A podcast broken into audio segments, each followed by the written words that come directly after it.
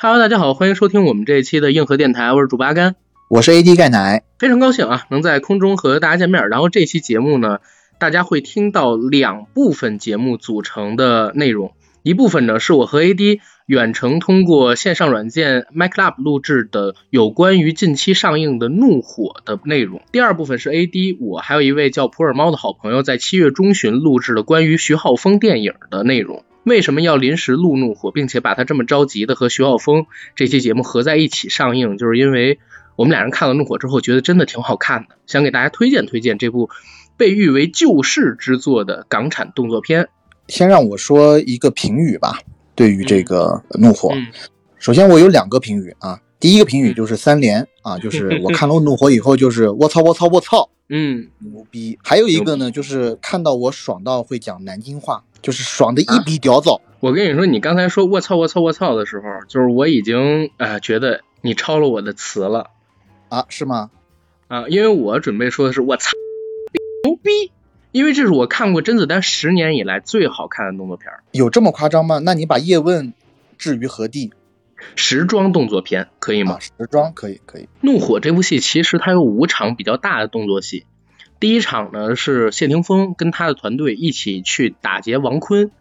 去报仇啊，并且跟这个吕良伟扮演的姚 Sir 对决的那一场戏，这也是开篇首场动作戏引发矛盾的。然后第二场戏呢实际上就是甄子丹深入茶果岭，类似是香港八九十年代啊九龙城寨贫民窟对这样一个场地的乱斗，那段呢也是挺精彩的。然后第三段戏呢、嗯、就是谢霆锋团队里边有一个叫公子的人，他泄露了身份之后跟警察进行的一个追逐戏，这个这段追逐戏里边他们用了摩托车对汽车，对，也是香港警匪片上边的一个创新。然后第四场的动作戏实际上是谢霆锋对卢慧光他们团队的那一场，就是去抢枪的那一场、嗯、然后第五场戏就是核心的教堂大战，谢霆锋跟甄子丹整整打了十分钟，这十分钟里边从一开场的他俩抱身摔，然后到后来谢霆锋拿出自己的双把蝴蝶刀对甄子丹的甩棍，再到他们两个人换武器，从甩棍蝴蝶刀变成了铁锤钝钢棍，再变成他们两个人贴身肉搏，然后在肉搏的过程当中呢使用关节技，最后打赢了谢霆锋。就是这一场戏其实是整个甄子丹这十年以来我见过他所有动作戏里边的一个器械加近身格斗缠技的一个集大成之作。我看完了以后我马上就跟朋友聊，然后包括呃阿甘知道我现在不是也在做一个动作片嘛，然后我马上就跟我那个动作片的一些主创、嗯、呃几个核心主创吧就在群里面聊，而且他们刚好就都是香港人。嗯，就确实有有一些新的那种打斗场面让我觉得真的耳目一新，包括我印象很深刻的是那场追逐戏里头，就是你刚刚讲的公子的那场追逐戏。嗯，甄子丹开车他在追逐谢霆锋的过程当中发现前面有一个、嗯、一对母子，他要去救那个小孩，是把那个车先漂移起来以后把车门打开，他以迅雷不及掩耳盗铃之势跳出车子，然后抱住了那个小孩，但是车子呢向前滑行的过程当中马上要撞到前面的一堵大车了，如果他这个时候不做任何动作的话，他和小孩就会被夹在中间，但他这时候就应该是蹬着大车然后向上腾起跳在了，就是最后是落在了他的车子的车顶，然后两辆车刚好在这个时候撞上，那一个动作就是一气呵成，特别漂亮。哎呦，没错没错，那个动作我印象也很深。然后我还特地看了一下他们这个飞车戏的飞车指导是谁，好像是李忠志团队做的。然后在这部戏里边，就你刚才说的那个桥段有一个细节，甄子丹看到这个孩子之后，当时谢霆锋不是用一辆摩托车贴着他，然后摁着他的脸让他不能动方向盘，让他去撞那辆大车嘛，一点都不顾及那对母子的生死。然后甄子丹在反应过了之后，他干了一个特别危险的事儿，是拉手刹，所以那个车才能特别快的停下来，然后他转了一下方向盘把谢霆锋甩飞之后，借着这车飘起来的时间他滚下了车，因为动能已经没了，然后把这孩子弄上，然后再踩大车跳起来跃到另外一辆车的这个上板上。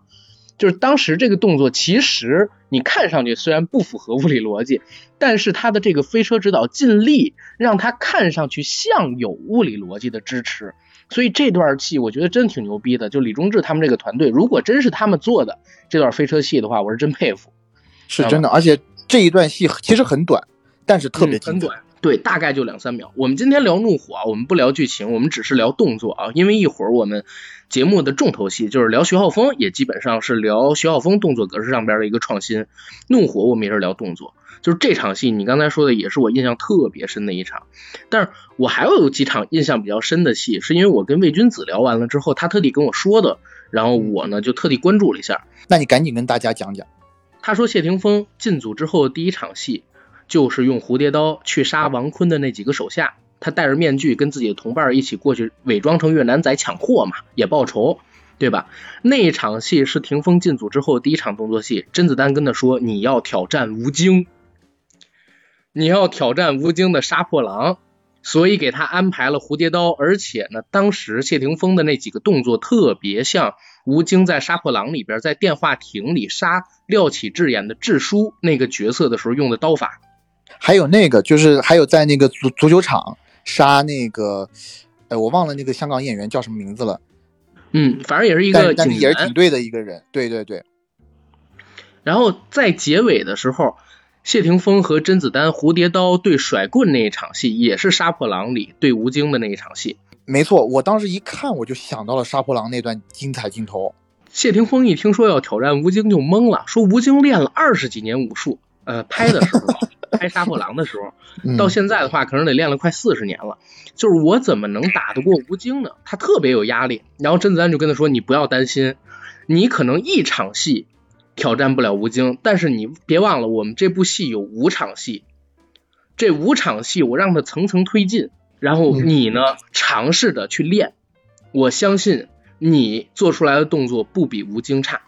就当时呢给他设置了这么一个目标，所以谢霆锋就一直在片场练了好几个月的蝴蝶刀，然后这几场戏就完成的特别好。对，他有一场是在他自己的基地里类似倒挂着，然后在自己训练蝴蝶刀法、嗯、那一小段戏我就觉得哇，他刚刚那个刀法使得真的感觉跟之前的谢霆锋的那种动作戏就判若两人，好像是一个真的这种武打演员或者说是功夫演员做出来的。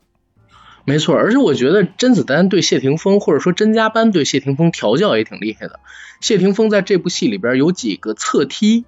还有跃起来之后后旋踢的这么一个动作，其实特别像甄子丹年轻时候、啊、对对对。而且我在看这一次怒火重案里边打戏的时候，我有一个想法，这个想法呢可能跟呃现在很多市面上边的想法不太一样，因为我后来也看了豆瓣上边的一些影评里边说，这一次甄子丹有点老了，打戏上有一点点疲惫感，他们觉得这是甄子丹年纪增大所造成的，但是其实我觉得并不是。因为你知道我在看电影之前我是和魏君子一起录了一期 M X 的节目，然后陆君子好像全程参与了这个片子，而且他跟甄子丹的关系很好嘛。然后当时我们俩就聊到一个事儿，我说甄子丹现在的动作风格到底是怎么样的，怒火里边会有一个怎么样的动作风格，他跟我说的是甄子丹现在的动作设计会越来越偏向于实战跟真实打斗里边会出现的场景，所以你会看得到这一次怒火里边会出现甄子丹像一个中年人一样在打完之后脱力跑步跑不动这样的情况出现。所以我就一直带着魏君子他说的这个概念然后去看这部片子，我发现甄子丹在这一部片子里边绝对是设计过的，让自己显露出疲态。举一个简单的例子，如果大家有看过甄子丹形成了自己风格之后的作品，你比如说从杀破狼开始算，那应该是杀破狼、呃、导火线、特殊身份，还有我们现在看到的这一部怒火重案。中间呢其实还有几部时装片，但我们刨去好莱坞的，还有刨去那部是致敬香港整个电影动作工业的一个人的武林，还有那一部基本上没怎么打大师兄，还有特别胡闹的肥龙过江之后，我把甄子丹真实风格体现的淋漓尽致的片子可能就是四部时装动作片里的啊，杀破狼、导火线、呃，特殊身份，还有这一次我们看到的怒火重案。那甄子丹的动作进阶思路特别明显的能在这四部上边你看到进阶。杀破狼里边是他第一次向大众比较完整的展示 M M A 混合格斗他会的技术。那在那一部里边呢，他使用的基本上还是以战力技巧为主，拳击、泰拳、然后混合一些中国的传统武术里边的运动概念，然后配合剪辑。最后一场甄子丹和洪金宝的大战，他使用了很多的禅技，但是那个时候他是用广角镜头去拍摄的。在做广角镜头拍摄的时候，你能看得到他们两个人的打戏在细节上不是很清楚，除了寥寥的几个镜头之外，你看不到甄子丹怀抱住洪金宝之后洪金宝面部的表情是怎么样的，甄子丹到底绑住了他哪个关节，只有寥寥几个镜头展示。但是大范围的时间里边，他还是使用的全景镜头去拍摄整个人在抱摔的情景下，在那个空间里边是一个怎么样的概念。然后这个打斗动作其实是更难的啊，因为要求你的演员能够完整的做出一整套的动作来，但是你从可看性跟视觉观赏的刺激性上面来讲是要稍差一点的，相比其他以后的一系列电影。但是那已经开始有风格雏形了。而到了导火线里边，导火线实际上是展示了甄子丹所有会的 M M A 混合格斗的技术，他在这里边分成几个阶段去给大家展示。最开始还记得吗？就结尾那场大战，甄子丹是拿了一把狙击枪冲到房间里边去对准邹兆龙，邹兆龙手里边有手枪，但是手枪没子弹，甄子丹想开枪，结果他的狙击枪里边也没有子弹，他们俩对视一眼，然后就开打。那个时候是在狭小的空间里，两个人对打的时候，甄子丹得躲，因为他背后是一个门，他躲不开，他必须得退出屋子，所以那个时候是节节后退。邹兆龙先是几个摆拳，然后一个飞踢踹裂一块墙，把甄子丹逼出房间。他们俩到了一个小阳台上，到了小阳台上之后，你会发现因为场地的限制，一个人在甩腿的时候，另外一个人甩不了腿，或者说很难甩开全腿，所以甄子丹开始是格挡，到了后边呢就是缠抱，缠抱住邹兆龙，把他锁住，锁住之后呢，用缠技摆他的腿，比如说掰开他的左腿，然后旋一周，旋一周之后倒在地上，利用身体的惯性掰他的这条腿的关节，并且用胳膊肘锁住他的脚腕，尝试让他的脚腕断掉，失去行动能力。那邹兆龙呢，先用扳腕把他给扳开，扳开之后呢，又要快打甄子丹，甄子丹用锁技锁住邹兆龙，拽着他一起掉下这个阳台，摔到地上。邹兆龙是头着地，甄子丹是背着地。这一招其实你也能看出来，就是这一招他的意义是什么，他是想通过这一招让邹兆龙失去行动能力，大脑被摔伤，但是呢没有成功。他们俩到了一个更开阔的空间，到了这个空间之后没有那么狭小了，可以使用地面战技了，那你就能看得到他们两个人展示了异常强大的搏击能力。邹兆龙用的是泰拳啊，几个瓦罐一脚就打碎，一扇门一脚就踹碎。甄子丹呢用了大量的拳击的技巧，用了自己在早期跟中期非常有代表性的那种甩拳头，然后我给你出击，我要干你，要揍你，那一段看着特别的爽。但是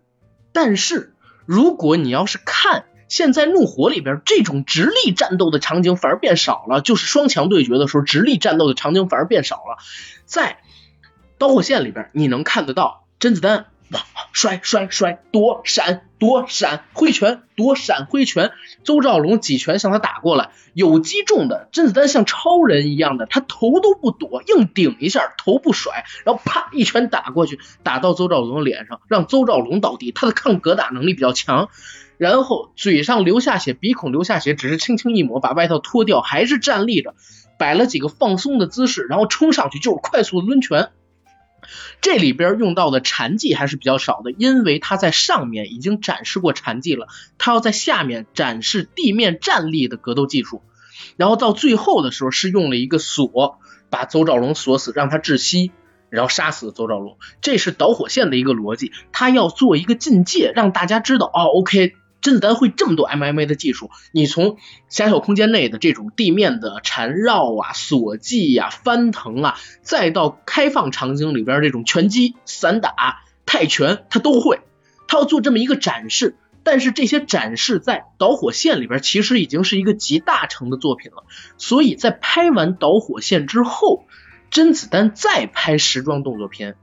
他有一个概念，他要偏实战，就是实战的逻辑是怎么样的，开始在他的片子里边更多体现出来了。人打实战的时候是会累的，你肌肉高度紧张，几分钟之后你可能就脱力了。然后你要疲惫的，你要休息的，你要让自己传力气的，传完力气之后你才能再进行这种高规格的打斗。你就像拳击比赛里边一样，几分钟一轮，打完之后你的教练你的陪打一定要帮你啊去放松肌肉，给你擦汗，给你补水分，甚至呢还要帮你擦脸。在真实的打斗当中，打几分钟两个人可能就累得不行了，所以你会看到特殊身份。再到我们现在这部怒火重案里边，虽然还是打，但是它多了一些境界会让人休息的镜头。我个人是不相信甄子丹凭他现在的剪辑技巧做不出来他打得像超人一样的这么一个呃一个节奏的。因为啥？因为在我刚才说怒火重案里边一共有五场戏，第二场戏他打大师兄林国斌啊，就是那个说我不是针对你，我说的是在场的各位全都是垃圾，在破坏之王里边演大师兄的那位成家班的成员，他比甄子丹年纪是要大的，我记得他好像是六十三还是六十二岁。他在打的时候你也能感觉出来力量感很强。他和甄子丹开场那个动作戏，先是枪战，枪战完之后两个人丢开武器，近身肉搏。甄子丹呢从一个高台阶上边绊住了林国斌的腿，然后缠绕住他的身体，让他跟自己一起摔下去，摁着林国斌从高台阶摔到低台阶上。摔完了之后两个人几个抱摔，再到紧接着他们进了下水道，再到下水道之后林国斌实际上是用拳击还有下摆腿去打甄子丹。寥寥几个动作，他其实是每两个动作减一次，摆下腿击中你减一次，摆下腿击中你再减一次，摇晃你的镜头让你感觉到林国斌也特别猛。那甄子丹拍这部戏的时候其实是五十六岁，二零一九年的时候拍的，他的体能比林国斌要强。我不觉得甄子丹如果想拍自己像超人一样拍不出来，更多的是他要用自己的技巧让自己偏向于实战。我当时看完之后真的是这个理解。对，我觉得其实主要的就应该是设计。我相信以甄家班的团队要真的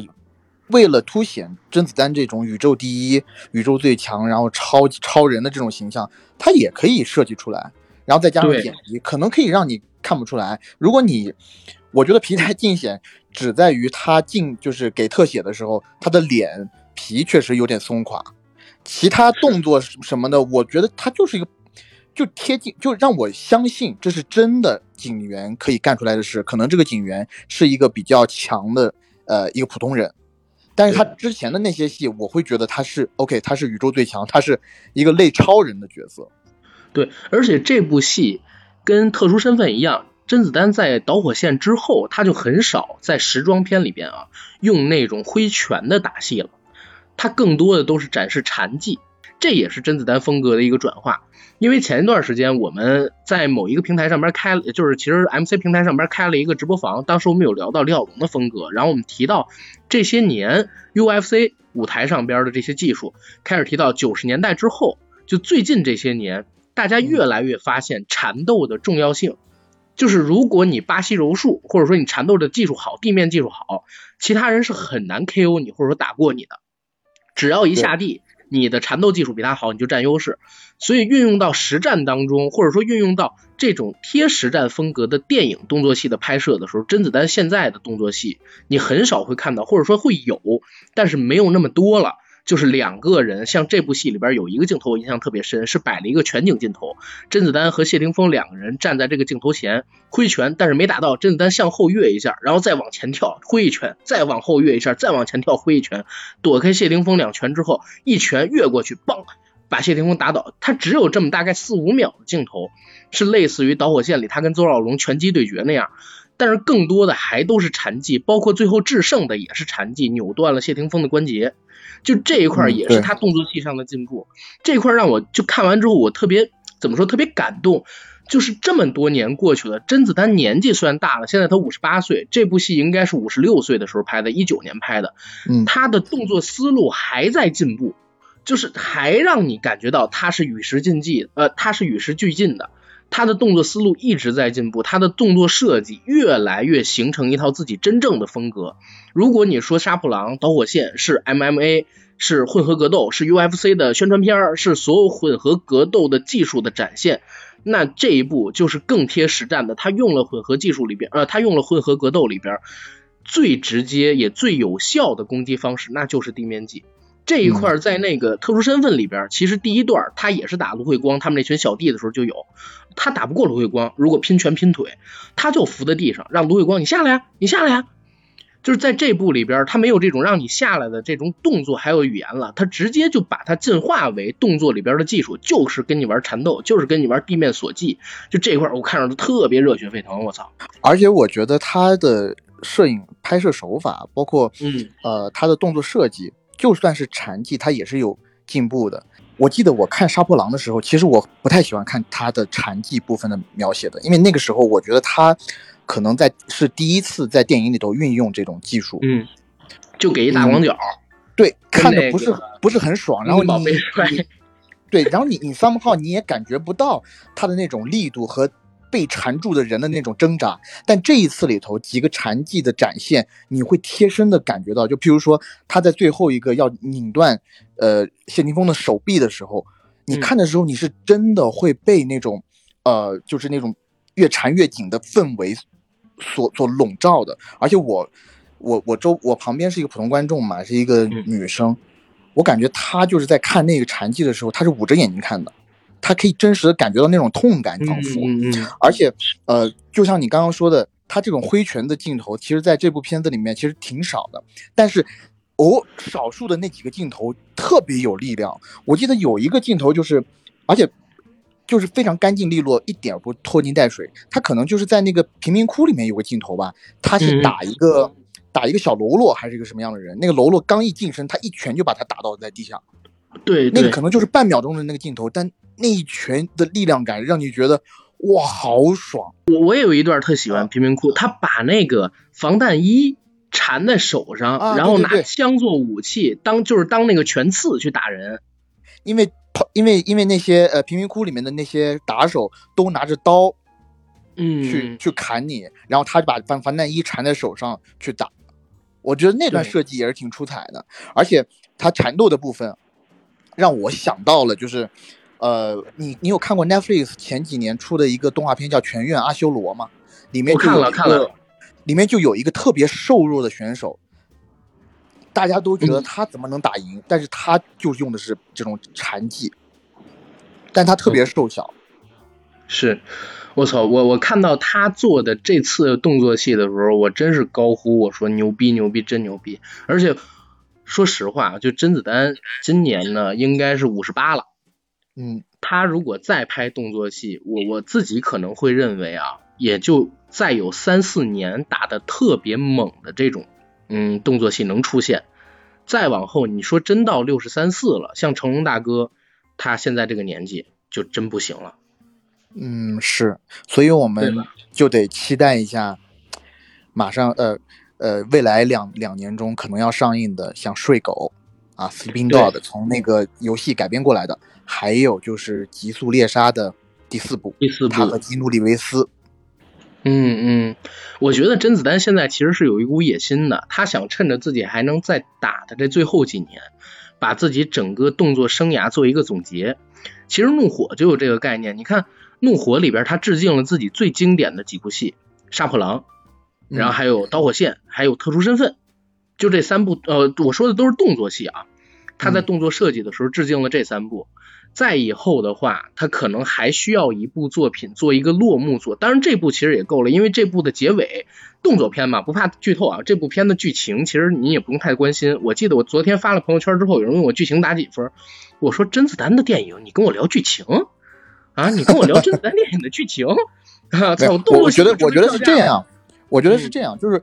它剧情不是说很烂啊，剧情及格分是够的。嗯，但就是说你在一个动作电影里面，你到底哪一个东西是在第一位的，到底是它的动作和节奏，还是说它剧情的反转度，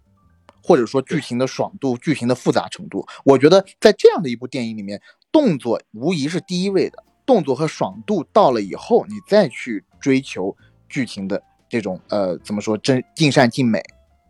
对对。呃，我记得魏君子跟我聊的时候，他说零六年他跟甄子丹认识，是因为他写了一篇影评，说《龙虎门》文戏零分，武戏满分，他是因为这个跟甄子丹认识的。这部戏里边文戏最起码不是零分的，这部戏里边文戏起码是六十分，而且这儿也得说一嘴，就是霆锋的反派特别出彩，这一点我在我昨天晚上凌晨啊，我在跟我顾问聊的时候，我是这么讲，我说谢霆锋的整个演出非常出彩，嗯，然后他所塑造的反派非常强，而且角色又十分丰满，感觉他死的时候还有很多的观众是被他所感动到的，嗯，就是他死的那一瞬间，我看到有一些人是有一些抽泣的，包括我自己我都有一些感动，就在那一刻你不会觉得他是一个纯粹的坏人，你甚至不希望他死。对，这部片子其实它片尾的一些动作很像一九年没有就是环大陆上映的那部小丑，然后谢霆锋这个角色，嗯，很多影评里边都在说他其实是正面角色，甄子丹是反面角色，他和拆弹专家二有点像，就是这个谢霆锋和刘德华他本来都是好人来的，但是都是因为受到了不公正的待遇而变成了坏人，只是刘德华那个坏人呢最后还是洗心革面啊，就是为了正义去付出了自己的生命，而谢霆锋呢坏人他就是要夺回自己失去的东西，或者要让之前害过他的人偿命，是付出代价。没错没错，就是这个角色其实他是一个悲情角色，到最后那一句我认输但是我不认命，对，其实是打动很多人的。当然了，这部片子这种剧情设置肯定会有人把它跟这个拆弹专家二呃挂到一起去，说有什么什么隐喻，什么用完即弃啊，黑警等等等等东西，但是我跟大家说，我们今天的这个内容里边不太讨论这种东西，我们就聊它的动作戏，因为我真是觉得这部片子足以配得上是大爽片的三个字，而且确实是一部特别像八九十年代香港电影黄金时期那种进阶过火、进阶癫狂的香港动作电影能做到的那种动作风格跟剧情风格。就是很多人可能还没有看这部片子，然后因为觉得哎呦是不是又是老一套，然后跟这个以前看到的什么黄金兄弟呀、使徒行者呀、嗯、对吧，剧情很像啊，内容也很像，最多就是加上打戏，不值得看。真不是，这部片子一定要去大荧幕里边看。其实我跟 A D 我们俩都没有收钱啊，但是我自己昨天是把我的呃那一小节的评论发到了我的几个朋友圈，发到了我的微博，发到了我们硬核班的每一个群里边去，因为我真的觉得这是最近几个月以来，这半年以来吧，电影院里让我看的最爽的一部男性荷尔蒙爆棚的戏。这部电影我的给的评价是非常高的。然后我还想再说回，就是你刚刚不是说有一些人在说啊这个剧情不太行，那个剧情不行的、嗯、但我我我我觉得要有一个观影的正确观念啊，就是或者不能说正确观念，或者说是我的观念，就是你如果知道它这个是个动作片的话，那你就抱着去以看一个动作片的心态去看，你不能说我看一个动作片我要抱着看悬疑片或者看家庭伦理片的动心态去看，对吧？如果这样的话，那你又把一些世界上最经典的动作片你置于何地？譬如说我们的这个极速猎杀，它的故事 make sense 吗？一点都没有逻辑，很荒谬，甚至是而你要看是我我一直觉得啊，呃，一零年之后，就是世界范围内很强的动作片，有一部不得不提是印度尼西亚的《突袭》。突袭那部电影的剧情有什么剧情吗？就是一栋楼从第一层打到最上面一层，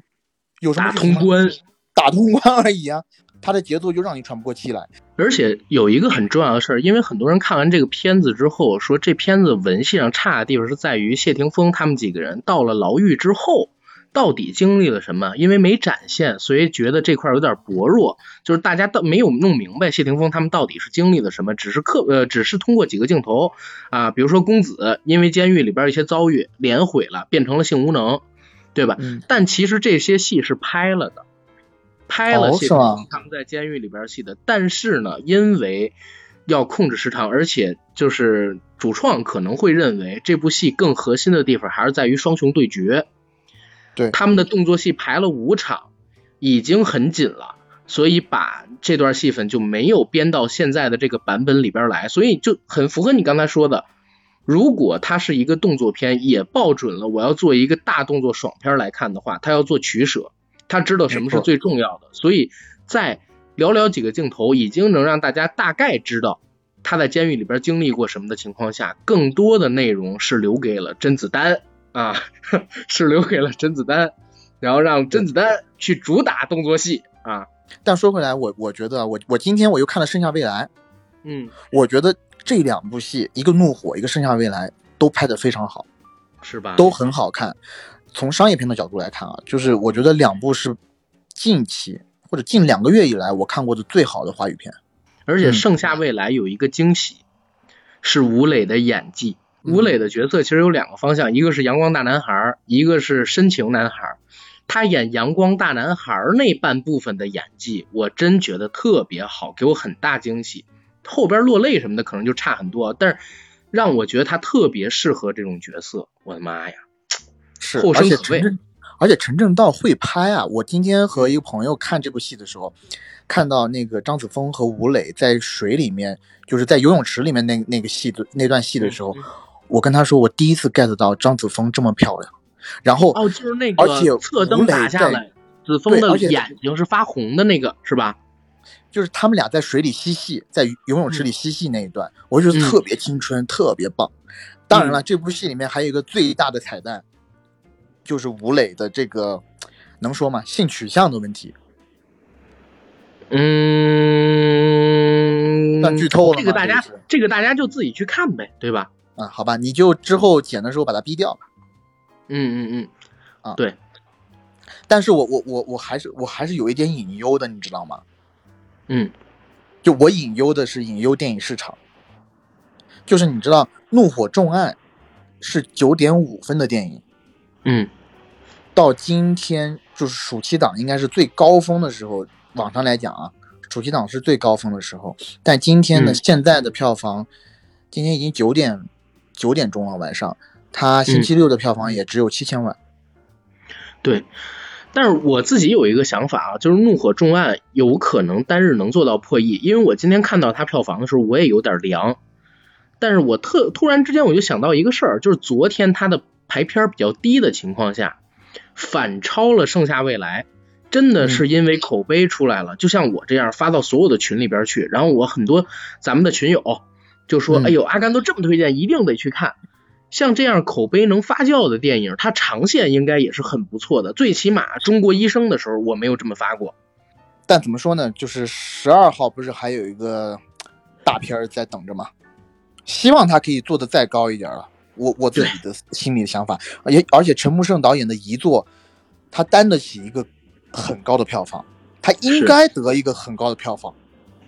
是，这部片子也对得起陈木胜导演遗作的这么一个称号。对，而且这种片子你不觉得他比一些单纯去赚中国人眼泪的片子要好太多太多吗？是的，真的是很诚心诚意的一部电影。是的，但是我也想说一嘴，就是我其实在片尾看到呃，仅以此片献给永永远呃不呃永远怀念在天国的陈木胜导演的时候，就是当时我心里边也是五味杂陈的。嗯，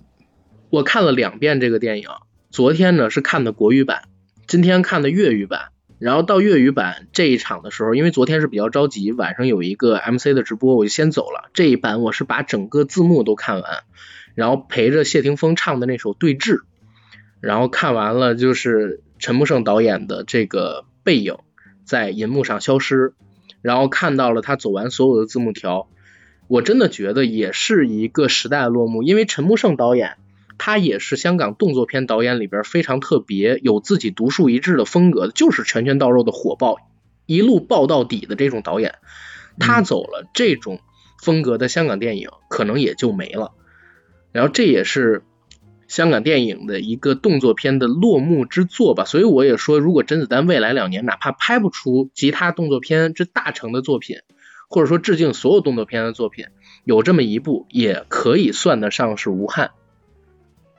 对吧？嗯，是，但我心底里还是希望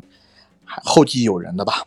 是是，而且我但是也有好的地方，就是我看到这个片的时候我也感到一点点温暖。就是在这个片子第二遍我看字幕的时候，我发现他们在片尾里边感谢了很多很多就是我们平时根本不会关注到的人，比如说前两年得了香港电影专业精神奖的那个茶水姐 Pauline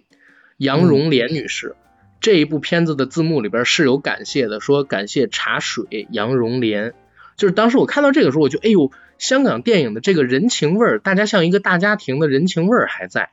所以你说虽然后继现在看不到有什么太多的人出头，然后好像老一辈的人也越来越老，但是因为有这个人情味在，这个圈子只要这些人没有全部离去，就依旧还会存在下去，就是能给大家拍出来一些带着香港味道的电影，可能不会像以前那么多，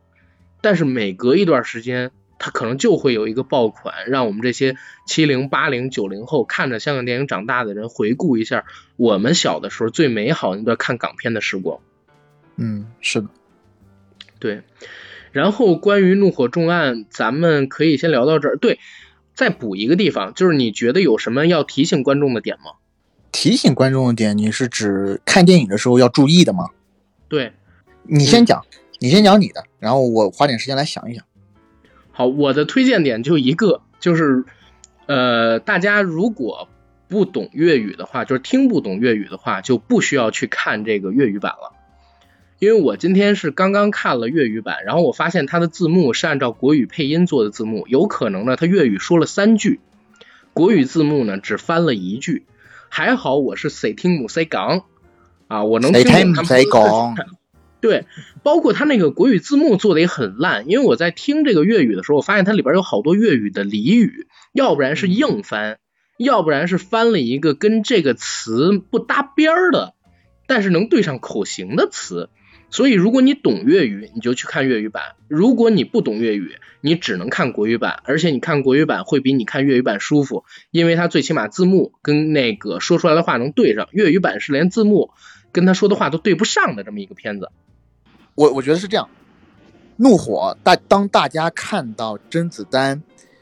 只身一人走进贫民窟的时候，大家就把手机全部放下来，那段戏实在太精彩了。你看过的一些跟贫民窟有关的动作戏、嗯、像成龙的警察故事，像速度与激情系列第六部是吧？第六部还是第五部、嗯、呃，应该是第五部，他们去里约那个，对，去里约那个。我觉得这一部里头孤胆英雄甄子丹的戏份最出彩，而且打得最爽，打得最快，拳拳到肉，而且拳脚凌厉。而且他和大师兄在下水道打那段戏、嗯、我也觉得牛逼。因为这个电影我要说一句啊，就他没有一个反派是非常非常弱的、嗯、大师兄这样的角色都可以缠住甄子丹很长一段时间，而且打的是、嗯、而且甄子丹就有一段是把大师兄按在那个水里面让他窒息嘛，但这个时候我以为照往常理来讲，一个电影为什么要在这个配角上面琢磨这么多，对吧？但大师兄这时候还没有死，他随手摸了一个塑料袋，也把甄子丹的头给套住，让甄子丹同时也是窒息，让自己得到了一个喘息的机会。就这个戏我就觉得就是有诚意啦，三个字，有诚意。这儿说一句啊，我跟 A D 我们俩真的没有收这个片子的钱啊，要不然夸的太狠了，上映之后大家觉得是真的收钱了，上映之后才做啊、呃。但是因为我们两个人，你看上一期我们也聊到，就是影院比较冷嘛，对吧？对对对。然后产业的上中下游过得都很难，像上一期节目里边有一个叫孙秋雨的老哥，作为三四线小镇影院的这么一个工作人员，都已经被逼着去银行贷款了，被他们影院的领导。如果大家真的喜欢电影，而且这部电影确实也是你只有在大银幕上才能感受到它的魅力，就是那种爆棚的动作戏，你应该是要支持一把，走进影院里边去的，也是给中国电影救市做贡献，对吧？对，没错。嗯，然后关于这个怒火重案的部分我们就聊到这儿。本节目由国酒品牌贝瑞甜心独家冠名播出，喝贝瑞甜心，做你的宝贝甜心，爱你哦，国树。哈喽大家好，欢迎收听我们这一期的硬核电台，我是主播阿甘，我是 A D 钙奶。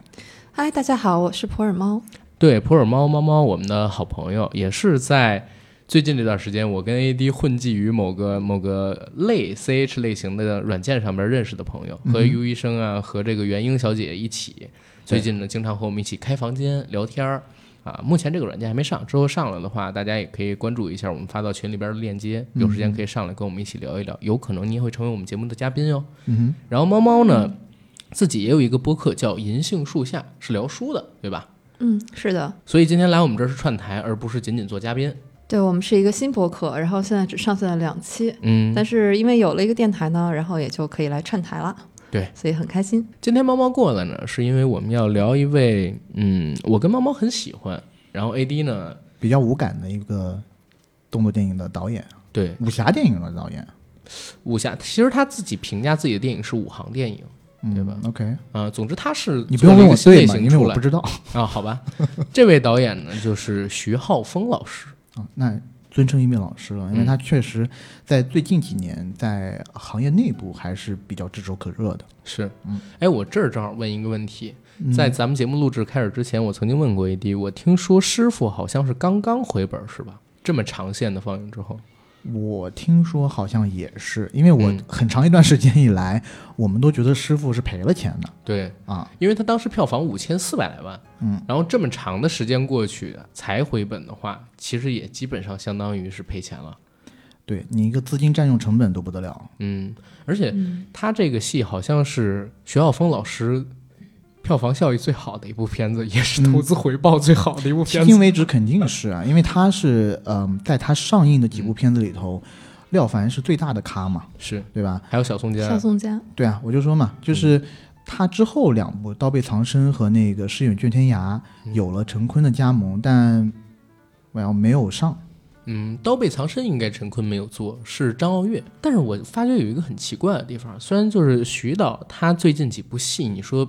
嗯，票房效益或者说回收效益都不太好，嗯，但是在行业里边还是有挺大的人气，有不少片方想找他去拍电影，嗯、像之前就传出了过他要拍古龙的《天涯明月刀》，嗯，虽然最后没拍成，但也跟陈坤、周迅这种特别 A 的咖，然后拍了一个《诗眼卷天涯》，虽然现在还没有上映啊，嗯，然后在过去的几年时间里边也频频传出了他要改编自己其他小说的消息，对，然后在影迷群体里边，其实徐浩峰导演也挺有名的。啊，你觉得这是为什么？或者说两位觉得这是为什么？我觉得就是他的风格真的很特立独行。嗯，就是如果你说做武侠片的话，嗯、大家第一反应，广为大家所熟悉的武侠片作者，基本上是以徐克嗯为主的那一批，嗯、还是以九十年代那种拍摄思路是是、啊。然后近几年呢，就是陆阳嗯，绣春刀对，嗯，但这些呢还是以动作要好看为主。嗯，我说动作好看，就是基本上是贴或者是靠近现当代。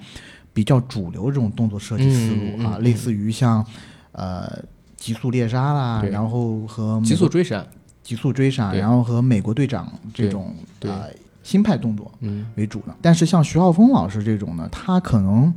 因为对武林、武侠、嗯、研研究的比较深、比较透彻，所以他有一些自己的坚持。嗯、但这些自己的坚持呢？我觉得写到书里是一回事啊，又放到那个电影上又是另外一回事。嗯，就他以影像作为文本去记录这种所谓的，嗯，古代或者是民国时代这种武林群像的话，嗯，它是有一定的这种文献价值。嗯，但是观赏价值的话，我觉得就是见仁见智嘛。所以我一直觉得他的武侠电影作品呢，或者说他的电影作品有点像武侠文艺片。嗯啊，就是他比较文艺。对，就是你不如果不是真正的影迷或者迷影群体的话，嗯，普通大众来看有一定理解门槛，嗯，或者说普通大众没有那么多的耐心去看他的一些片子。是，猫猫觉得呢？为什么会有这样一个情况？就是虽然票房不好，但还是有片方和影迷的支持。可能我只能代表一个普通读者和普通观众的角度，嗯，嗯呃、但是刚才 A D 老师提到的一个点呢，我觉得也是我对徐浩峰导演作品的一个感受。就是徐浩峰导演对我来说，他是既多元又统一的。嗯，这个多元呢，是因为他的作品类型非常丰富，基本上我也都看过。嗯、是指小说是吧？呃，不光是小说，就就从小说来说的话，嗯、它有长篇有短篇。嗯，长篇有《道士下山》，嗯，短篇有小说集《刀背藏身》，它还有口述历史，就逝去的武林。对，嗯，然后也有影评集。比如他的《刀与星辰》是他的一本影评集、嗯嗯嗯、呃，然后他自己拍电影，比如像《师傅》《倭寇的踪迹》，那这些我也是都看过的。嗯嗯，呃，还有他作为主要编剧的那个那部电影，也是获了很多大奖的《一代宗师》，这可能是我最喜欢的一部电影。嗯、这个是我觉得他非常多元，然后创作也非常多产。嗯，统一呢，对我来说是因为无论他是在哪种角色里面。就是他的作品我都很喜欢，嗯，或者说我是被他作品里的那种气质是深深吸引的。我觉得这也是刚才丁老师说的，他的作品是带有一种强烈的呃人文色彩，或者说这种文学气质的一种作品，嗯嗯嗯，所以非常喜欢。是，是因为我自己其实接触徐浩峰时间真的不久啊，嗯啊，我在看《一代宗师》的时候，其实我对徐浩峰还没有概念。后来我是在一四年、一五年看到了《倭寇的踪迹》，其实它是一二年上的。嗯，我看完了之后发现，我操，这片儿有点意思。虽然很多的这个故事层面的东西让你觉得匪夷所思，比如说水牢里边，嗯，突然呢来了一个五个四大门派弟子起了邪念，想要对三个波西米亚的舞女做这个侵犯的行动啊，嗯，这个台词对话特别有意思。我们五个，你们三个。我们不是坏人，我们只是起了邪念。然后那个妓女就跟他说啊，五个对三个，你们太不文明了吧。那这样我们抽签，五个筷子哪俩人抽到短的就出去，这是天命所致啊！大家千万不要抱怨。回头问，现在三个对三个行了吧？太不男人了，你们不能像男人一样互相杀一杀，杀死两个，剩下的三个再拥有我们吗？然后四、呃、然后这五个人啊，直接转头就开始互砍，没有任何的交流，直接互砍。再下一个镜头，屏幕一黑，下一个镜头就是四个人倒地堵在门口，一个人站着，那一个人说现在只剩我一个了，一个配三个，够文明了吧？够文明了。俩妓女棒拿棍子把他脑袋打了，然后逃出去。就是这样的桥段在这个电影里边比比皆是，你知道吗？而且再加上宋阳老师出神入化的演技啊，非非常装逼的在那坐着，来你跳舞，我要测试你这个人种的体力。然后那女就开始慢慢摇慢慢跳，包括让那个波西米亚的舞女帮她去阻挡船外的这四大门派的人的时候，我也搞明白为什么那个女人就愿意为她去犯险，因为故事都是没有铺垫的，这种东西比比皆是。但是我看到她打戏的时候，我是觉得挺不一样，因为 A D 知道我是聋子的影迷嘛，对吧？对，小吴就是小吴京老师，成龙老师，成龙老师。嗯，猫猫第一次可能听我们这个称呼有点不习惯啊。对对对，因为我们这些就是我们称这些老师为什么子什么子，嗯，那是因为我们就觉得把他们当了老子、孔子那种。哦，你是这么理解啊？但我不是，我是觉得看了太多他们的电影作品，啊，我们觉得他其实伴随着我们成长，他其实就像我们一个大朋友，这样的称呼呢比较亲切。啊，就是我我我叫龙子，是因为我把他当成一个就是特别高的人物，嗯，所以才称呼他某子。哦，那跟我不太一样。什么本山子啊，贾冰子啊，徐峥子啊，对吧？邓超子啊，你一定要是两个字加一个子吗？我们不都是一个字加一个字吗？哦，超子、冰子、山子、山子，对对。但是这这些先说疯子，先说疯子。嗯嗯，就徐浩峰老师，他当时在《倭寇踪迹》里边开发出了一种新的打戏的模式，他自己那是那部戏的动作指导嘛。嗯。然后当时我看到的时候，我有点惊了，因为那段时间我比较迷北野武。嗯。然后我去看了北野武当时拍的一个动作片《座头市》。嗯。然后看完《座头市》之后，我去豆瓣上面查了一下大家对于《座头市》的评价，说这《座头市》不如老版的《座头市》啊。我就搜了几部老版《座头市》看，结果我发现倭寇的踪迹的打戏和日本的早期的这种剑戟片或者说座头市类型的那种电影啊很像，它也是注重步伐，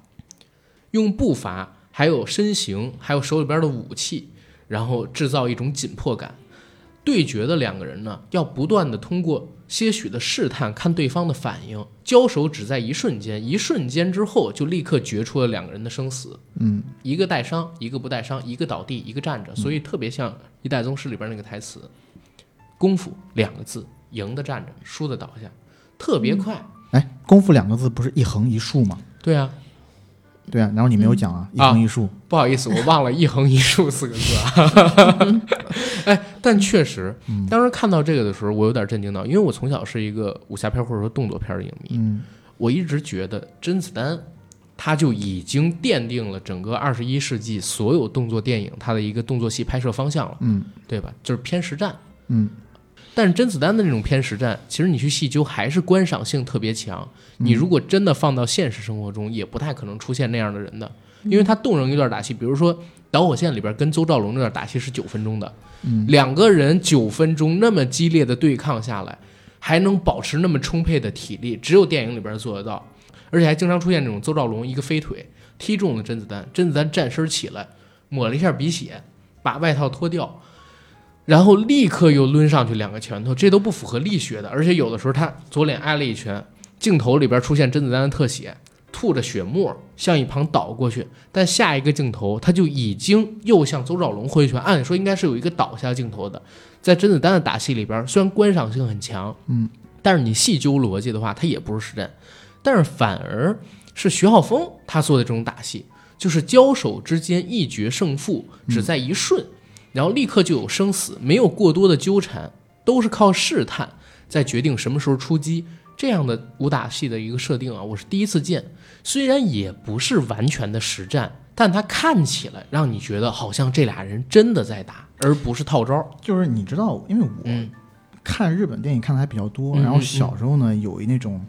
所谓的浪人情节，呃，你说浪人情节也好，你说武士道情节也好，或者说死亡崇拜那种感觉也好，嗯，所以我看这种东西，我觉得还挺熟悉的。嗯，就我觉得就是呃，以前老派的那种日本武士那种打法嘛，一招定胜负。然后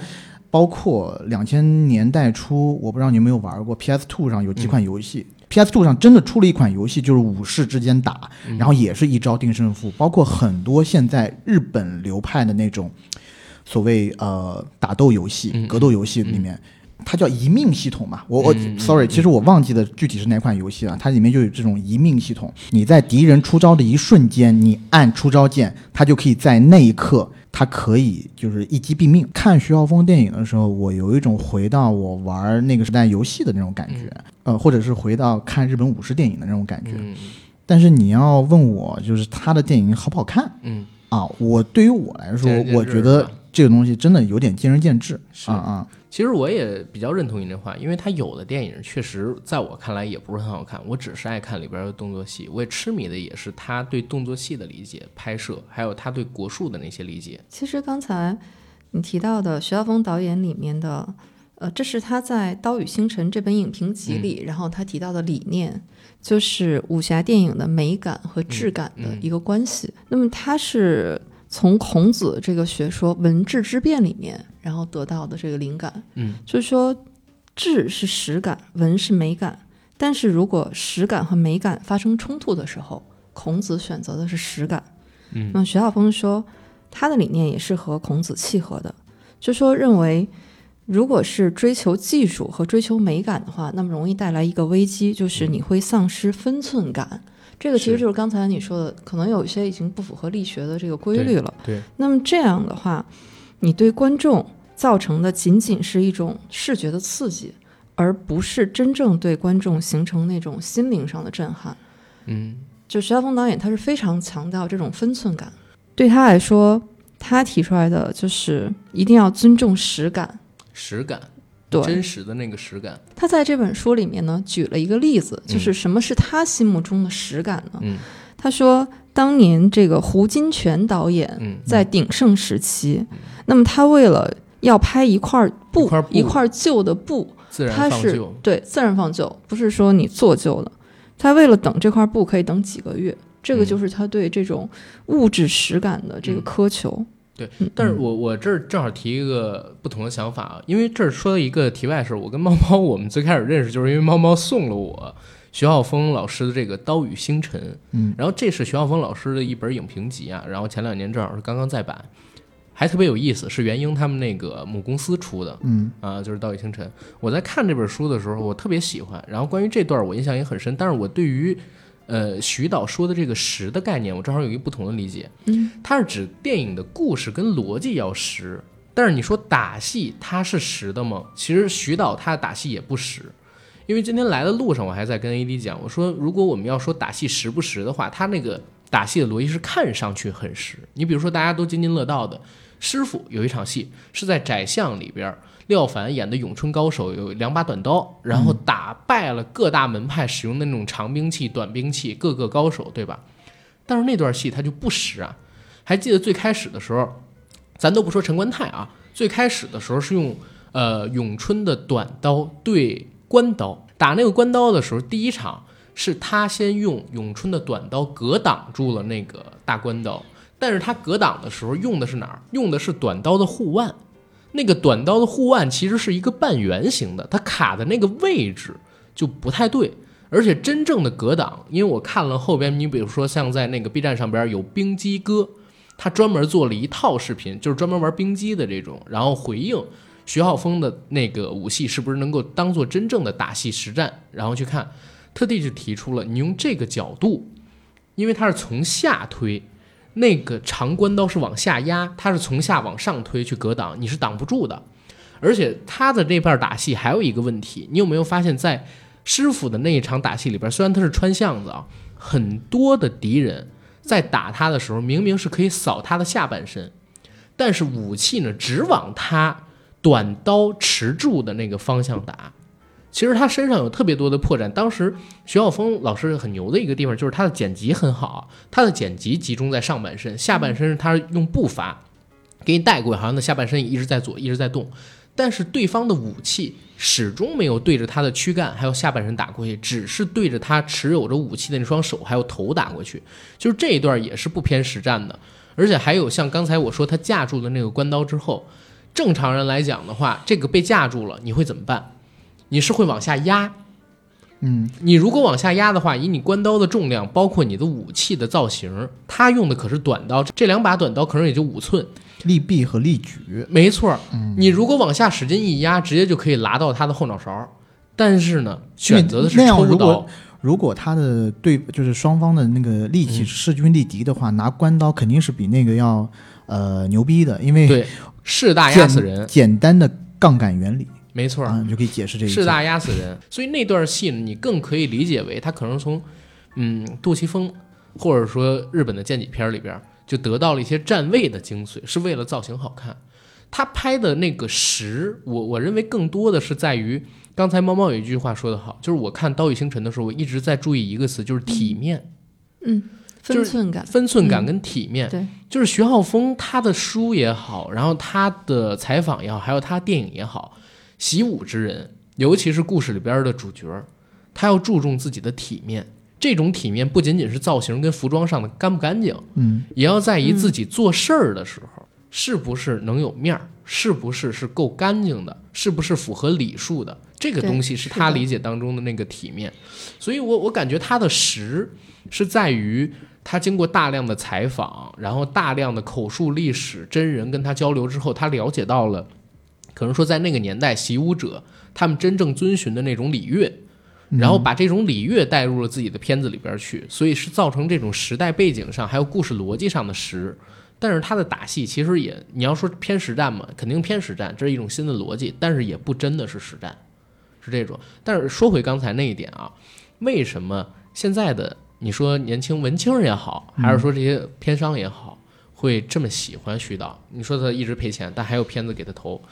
为什么一直有片商找他拍电影？嗯，这个我之前记得在 Clubhouse 上有一个人开了一个房间，然后专门聊这个，专门聊这个。然后不会是宋阳或者徐浩峰老师自己吧？就是有一个人也是特别喜欢徐浩峰的电影，嗯、然后我们一起上去聊，就是在猜为什么。反正我个人的观点啊，首先呢，我觉得徐浩峰的电影迄今为止啊就没什么赚过钱的电影，所以说呢，如果有的人觉得他长线来看是赚钱的这么一说呢，我觉得是不太能站得住脚的。我的看法是比较现实的来讲，他还是有操纵过长篇经验的导演，嗯，而且呢，他也比较有一定的知名度、人气。然后他去现在对一些大牌演员的话，他其实是有这个立场压得住场的，他毕竟有一些地方是比那些演员要懂的，嗯嗯，呃，而且有奖项傍身，对，也有也有一些奖项，也得过一些奖项吧。然后，呃，与其我在市场上去挖掘一些新导演，我不如去赌一部，呃，我不如去赌一个成熟导演可能在下一部电影会有一些转变或做一些爆发。嗯、是的，譬如说我去年了解到某一个大公司啊，跟他想要去做一个新的项目，这个项目呢是讲的是一个二战时候的故事。嗯，呃，那个小说是叫《弥勒弥赛亚》，嗯啊，讲的是河南人在上海当地，然后呃去，反正是跟日本的那种间谍什么的、啊、做一个那种嗯，做那种斗争吧。然后河南人在当地呢，他有两个身份，一个是啊、呃，一个一个是以河南为以河南人为主的一个帮派，嗯嗯，另外一个呢就是他那个人呢好像是犹太人吧，就他自己也自己觉得是自己是犹太人，但具体故事我说实在话我也记不太清楚啊。然后呢，那个电影当时配的主角是蒋雯丽和陈坤，一线的都是他合作过的，而且然后当时的这个项目的预算是一个多亿，是一个多亿。嗯，但是呢，这个项目反正经过去年这个疫情也就不了了之了。我觉得呢，当时这个制片方想要他来导，也一个原因是，首先他是这个故事的作者，嗯。第二个呢，就是他是这个有过成熟作品的导演。嗯。第三个，我不相信这个制片方在拍这种大制作电影的时候，会让他信马由缰的按他之前那个套路来做。但是有一个事儿，我觉得还蛮好玩的。你像是徐导，他因为前两部戏成本真的非常小，嗯，成本好像都不到一千万吧。你像《倭寇的踪迹》，还有这个嗯，《剑士柳白猿》，其实人物都特别少，场景也特别少，它的成本不高。成本最高的，就你哪怕是师傅，嗯，也好像才两千来万的这么一个成本。具体成本多少我不太清楚，因为我记得他当时上《锵锵》提到了，窦文涛问他现在票房有五千多万，他说差不多好像六千万回本，嗯，所以我觉得应该是两千来万左右，嗯，然后他最后卖了五千四百万，然后再加上这么几年的，比如说网络啊，然后等等等等的这种长线的放映，嗯，现在肯定是回本了啊，但是成本也不高。《刀背藏身》八千万，嗯，这是他第一部算是体量比较大的这么一部制作电影，然后就传出了什么事呢？嗯，传出了在二零一六年底吧，传出了他放弃自己导演署名权这个事儿。嗯。当时呢，就是众说纷纭，场上我还特地去查了一下当时的几个说法。第一个说法啊，片方啊好像传出来透露说是广电这边不让过，嗯啊，但是呢，这个大家没人信，因为这不符合逻辑，你知道吗？嗯，就是你广电你要你要弄的话，为什么徐晓峰放下导演署名权？你又不是不能骂广电。嗯。另外一个消息是啥呢？说这个合同在签的时候，人家就说了，呃，让这个甲方按照乙方的要求制作这部电影，所以在合同里边并没有写这个导演有没有最终剪辑权这个事儿。嗯。然后片方呢想把它剪成一个。因为《刀背藏身》按现在知道的一个剧情，应该是民国的武术家指导我们的士兵打败日本刺刀的这么一个故事，所以片方比较想剪一个就是民族主义，然后有点抗日片的那么一个东西。嗯。但是徐浩峰觉得这个东西呢，就是违背了他的一个创作初衷。嗯啊，因为你如果看过《倭寇的踪迹》的话，你会知道，虽然倭寇他是这个片子里边反派，但没有出现过，只是一个隐形的概念。然后讲的更多的还是双叶城里面的人心斗争。我觉得《刀背藏身》可能也是徐导想做这么一个概念，但是要被片方篡改了，然后他自己又没有那么大的权利，然后阻止片方改这个事情，所以两个，嗯，方向靠不拢，才会争起那么大的争端，到现在都还没有上映，嗯，对吧？然后这是八千万的一部戏，后边你刚才说到的这个《尸眼卷天涯》，还有现在你刚才说到的这个好像《弥勒》这部戏，嗯，可能弥勒现在就没有了啊，就就没有了。嗯，它可能都是过亿成本的那么一部。现在这几年，为什么徐浩峰导演没有片子上？或我可不可以理解为，就是因为他在往这个 A 计划导演走的过程当中，因为自己的一些坚持，然后导致没有片方敢用他了呢？我觉得是这样，就是如果他最具代表性的是他的风格和他的坚持的话，那显然他的风格和坚持是不能 control 这种大体量的电影的，因为大体量的电影你必须去找到最广大的观众，嗯，那最广大的观众其实是不太能吃或者是不太能理解他的这种呃东西的，就是就是说他的这种影片的这种风格并不是一种大众审美的东西，嗯，就是说你大众看他的电影呢，你会觉得有一些无聊。师傅已经是他最向市场妥协的一步了，从动作戏到故事。嗯，所以你之前在说这个《刀背藏身》他放弃署名的时候呢，嗯，我如果你不说就是这个片方想往这个抗日神剧那方面来引，也不是抗日神剧，啊，就是民族主义那个方面，啊，或者挑动这种民族主义的神经这种方面来引的话，我的第一反应是可能片方就是想把它剪得商业一点。现在这种，嗯，这种事情呢在行业内部呢其实是不少见的，因为有一些电影啊，它一出来的时候，如果它的出品方没有那么专业的话，其实呢，呃，一部电影你从它的剧本里头就可以看出来它的电影的走向是稍微文艺一点，还是稍微往商业那边走。但是呢，现在在这个行业里面呢，有一种情况就是，这个出品方呢总觉得导演拍了很多的素材，他一直等到这个粗剪完成以后，他还是有可以转变这个故事大方向的这种能力的。但其实这个思考啊是完全错误的，因为这个剧本剧本一剧之本嘛，如果那个剧本写的就是很文艺的话，你不要想他会有很多素材去把这个电影改成很商业的那个走向。就是在你讲这个民族主义之前、嗯、啊，你不太能理解为啥，我不太能理解，但是呢我唯一想到的方我唯一想到的这个原因就是因为他拍出来的这个东西呢不商业，但是呢偏方想偏方想把它想把它变成商业。对对 对, 对，就是你花这么大价钱拍的电影，你如果不商业的话，他拍它干啥？你又不是一个公益的电影，嗯，对吧？你又不能拿到一些政府的扶持，嗯，对，因为片方找他过来是为了赚钱的嘛，对啊，对吧？所以又回到你上一条，为什么这几年好像找他的电影比较少了，或者说我们听到的比较少了？嗯、那可能就是因为现在压着《盗背藏身》，又压着《饰演卷天涯》，这么两部就是成本比较大的电影、嗯、都上不了，他的这种你怎么办呢？对，对不对？而且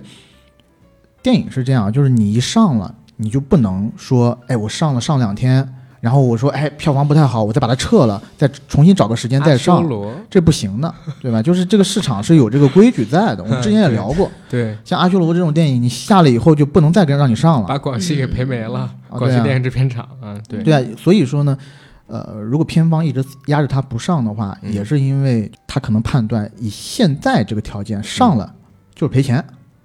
你不上还有一丝可能。maybe 到了未来的某个时间段，可能他的电影受广大的人民群众喜欢了，那他这时候再上，说不定还有一丝机会去博他这个回本，就是侥幸心理嘛，我觉得。嗯嗯，我觉得听完 A D 老师分析，我好伤心啊！啊，就是说明我们文青是支撑不起电影市场的，是吗？支撑不起来，真的支撑不起来，我就跟你讲，支撑不起来，真的支撑不起来，因为。呃，像那个师父这个电影，嗯嗯、然后我我自己肯定是买票去电影院看的，嗯，对。但是刚才听两位老师分析啊，到现在可能才勉强回本儿，嗯啊，对，就是文青可以支撑起来，但是支撑起来的必须是小体量的电影，就像贾科长的每一部电影其实都赚钱的，西河新会特别懂，然后是。贾樟柯老师其实是个商人，就是特别懂，而且特别愿意走海外。对、嗯、他，因为他的电影肯定在国内的票房不太能撑起他的整个回收，他一定是走海外，甚至说他的制作的、嗯、呃基金很多都是由海外基金站、嗯、赞助的。没错没错，我记得欧罗巴还投过他。呃，贾樟柯的电影很多都是由白呃早期的几部电影都是由北野武基金会投资、嗯。是的，是的，是的。所以他根本就不考虑回收这个环节。嗯，而且呢。他的电影因为都比较的去反映当代中国社会的一些灰暗面啊，或者是一些灰色地带，所以很受西方观众欢迎。哎，这正好说一嘴，正因为不依靠国内的票房市场回本、啊、所以贾科长才牛逼，才硬气，才敢在平遥电影节上说话啊、呃，也是对吧？但是最主要的一点就是他没有拍过那么大成本的电影、嗯、你看他哪部电影成本高过五千万？成年人哈、啊对，就是你只能去拍那种比较小成本的，是才能去博一个回本，或者说甚至是盈利。对，但咱们还是先收回来讲一下，不管咱们刚才聊到徐导有什么样的一个争议，或者说现在面临什么样一个境况，你都不能否认，他确实是最近这些年，呃，就像我说，二十一世纪之后吧，在武侠片这个华语电影唯一的类型片，我可能一会儿跟猫猫在这块还有一个争论啊。就是华语电影我认为的唯一的类型片里边做出来动作戏革新的那么几个人之一，嗯，对吧？所以我们有必要跟大家聊聊徐导他是一个什么样的人，他有过什么样的作品，然后他以什么样的心态在写着他的小说，编着他的剧本，拍着他的电影，甚至他以后也有可能做演员，好像看过他的一点点那个采访里边表达过这样的意向。嗯，因为猫猫是徐导的书迷啊，啊，你可以先从你的角度来聊一聊你跟徐导是怎么接触到的？因为好像你接触到他的作品应该是最早的。这个对徐浩峰导演的作品其实也是非常偶然的机缘，最早确实是从书开始的。呃，因为是偶然的机会听到有老师推荐他的《逝去的武林》这本书、啊、嗯，开始我们看到书名以为是一本武侠小说、嗯、或者是一本就是这种文艺类的作品，嗯嗯、呃，但是发现和我们以前想象中不一样，它是一部民国武林的口述历史。嗯，逝去的武林里面记录的就是李仲轩老人他整个习武的经历和他的师傅们以及当时武林的一些风骨、嗯、那读完了这本书之后就放下了。那么直到我看了电影《一代宗师》，当时我就觉得这个氛围我特别似曾相识，但是又不是我熟悉的王家卫导演的风格、嗯、那种文艺片的那种感觉。直到我看到编剧徐浩峰的这个名字、嗯、我才恍然大悟，然后我发现那个就是《逝去的武林》这本书里面整个的一个风格。所以我又把这本书找回来又看了一遍、嗯、然后再结合着电影发现有很多互相印证的地方。我不知道你有没有注意《一代宗师》里面有一句台词、嗯、是那个宫保森老爷子念念不忘必有回响吗？呃，不是，他在金楼里面，嗯嗯，他说我自己哈、啊，说我是合并了形意和八卦门，啊、嗯，呃，接了李存义的班儿，嗯，执掌中华武士会，然后都是在这个金楼里谈定的，大概是这样的一句台词。是。是那么他提到的李存义先生，嗯、其实就是形意门的宗师，嗯、形意拳的宗师。对。那么也是在《逝去的武林》这本书里面，然后有详细的记录的。嗯。那么在这个《逝去武林》里面说，李存义他在接受记者采访的时候他就说，武术者强身健体，国术者保家卫国。所以这个是武术，是李存义先生认为武术和国术的区别。嗯，就为什么我们现在看包括徐浩峰他自己有这么一本小说就叫《国术馆》。对对，所以这个是嗯，武术和国术的一个在至少在当时来看一个小小的区别。然后李存义老师呢，他又说形意拳只杀敌不表演，所以说武术包括、嗯哦、国术、嗯、它不是一个现在好像用来表演的一种东西、嗯 是, 啊、是用来杀敌用来保家卫国的。而且李存义先生自己是真正上过战场的、嗯、所以我在看过《一代宗师》然后再回来读这本书的时候感受然后又是不同。嗯，从这儿开始认识徐浩峰老师，从这个时候开始认识，就对他产生了浓厚的兴趣，然后我就把他的作品都能找到的然后都找到，尽可能的就多读了一些他的影评集《刀与星辰》、嗯呃、长篇小说《道士下山》、嗯、还有短篇小说集《刀背藏身》、嗯、然后这几部是、呃、我读的比较多的。刚才我不说我读他的小说最早的是《倭寇的踪迹》吗？然后我读到这本书之后发现他是《一代宗师》的编剧，然后我去搜了一下徐浩峰这个人，我发现第一他年纪不大，嗯，其实按现在的标准来讲他呢嗯四十七岁刚刚到一个中年人的标准，四十五岁以下不都可以叫做青年吗？对吧？刚刚到一个中年人的标准、嗯、那他成名的时候其实还是个年轻人呢，当然按这个角度来讲。然后我发觉他的这个武侠小说里边有很多关于民国史的一个技术跟记载，尤其是武林的故事，而且都是有据可考的。你可以看出他做大量的采访，然后大量的纪实性的文献的阅读，然后才能写出这样的一个书了。然后就查了他，然后我就去查了一下他的生平，然后在里边就查到他家呢本身就是一个武学世家，而且他在一九九三年考入北京电影学院之前其实他已经学了差不多有五年的形意拳，这五年的形意拳就是在家里边学的。而且他自己呢经常接触的还有两位年过八旬的老者，一个是中国仙学养生，没错就是那个修仙的仙，仙学养生的继承人叫胡海牙，还有另外一位呢就是徐浩峰自己的二老爷，然后师承民国三位武术大师的形意拳继承人李仲轩。然后其实刚才我们说到呃，逝去的武林是从李仲轩老师那边来的，对，道士下山呢，其实就是胡海牙老师当时跟他相处的那段经历里边给他讲的很多的故事所形成的一本小说。嗯，所以他其实一有家学渊源，二呢是因为有这些家学渊源之后，又因为自己感兴趣，然后就去搜刮了很多很多的资料啊，等等等等的，最后开始写小说。写小说写出了一些在我小的时候曾经发表在某些我小时候看过的杂志，比如说《金谷传奇武侠版》，还有一些其他上面的短篇，包括他自己也出版过长篇。那当时就有一个好玩的事儿，我查到关于徐浩峰老师有好多种传说，这些传说比较有意思。比如说他在北电上学的时候，因为是一九九三年到一九九七年嘛，对吧？在那段时间里边，一有传说说徐浩峰老师在夜遇不在晚上跟同学吃完饭之后夜遇劫匪，一个人打三个，啊， okay. 然后把同学什么的给救出。而且徐晓峰老师年轻的时候很帅啊，你可以去搜一下，就是我没有开玩笑，你们俩去搜一下。现在也还行啊，他年轻的时候特别瘦，而且那个时候留郭富城的发型，戴一副眼镜，而且还练舞。你想想，就那个时候他很帅。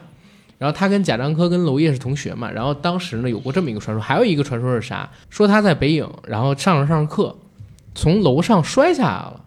那会儿有传三楼的，有传二楼的，有传五楼的。然后之后他在呃一五年，应该是师傅那个片子上的时候，去了一趟《锵锵三人行》，在里边窦文涛老师还特地问了他一嘴，说你到底从几楼摔下？他说是三楼。就是说从三楼摔下来一点事儿也没有，但具体为什么没事儿他也没说，所以很多人就相信他有神功，你知道吗？就相信他家学渊源。因为刚才我说到的这个胡海牙老师是中国仙学养生的一个继承人，就很多人觉得他没准还会个气功啊，会个发力啊等等等等的东西，就是真的真的有人信这个。然后关于他的传说就越来越多，再加上他本身写影评也很有名，他是一个很出色的影评人啊。嗯，关于卧虎藏龙里呃，李慕白跟玉娇龙两个人的情欲解读、嗯、跟竹海那场打斗其实是床戏的解读。其实最早就是如我我自己查证到，最早就是从徐浩峰老师他的影评里边流传出来的，然后现在成为了大家比较公认的一种解释，就是李安在里边蕴藏的一个呃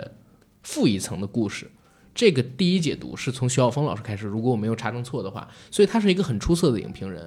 导致他在北电其实人气特别高，每一堂课、嗯、尤其是拉片课都是座无虚席，甚至有很多校外的人会去特地去北电听一下徐浩峰老师。但是他当时那个理解，如果没记错，他在《刀与星辰》里边写的是中国人喜欢讲两个故事在一部电影当中，一个是明故事，一个是暗故事，你可以理解为 A 故事和 B 故事。 A 故事呢是李慕白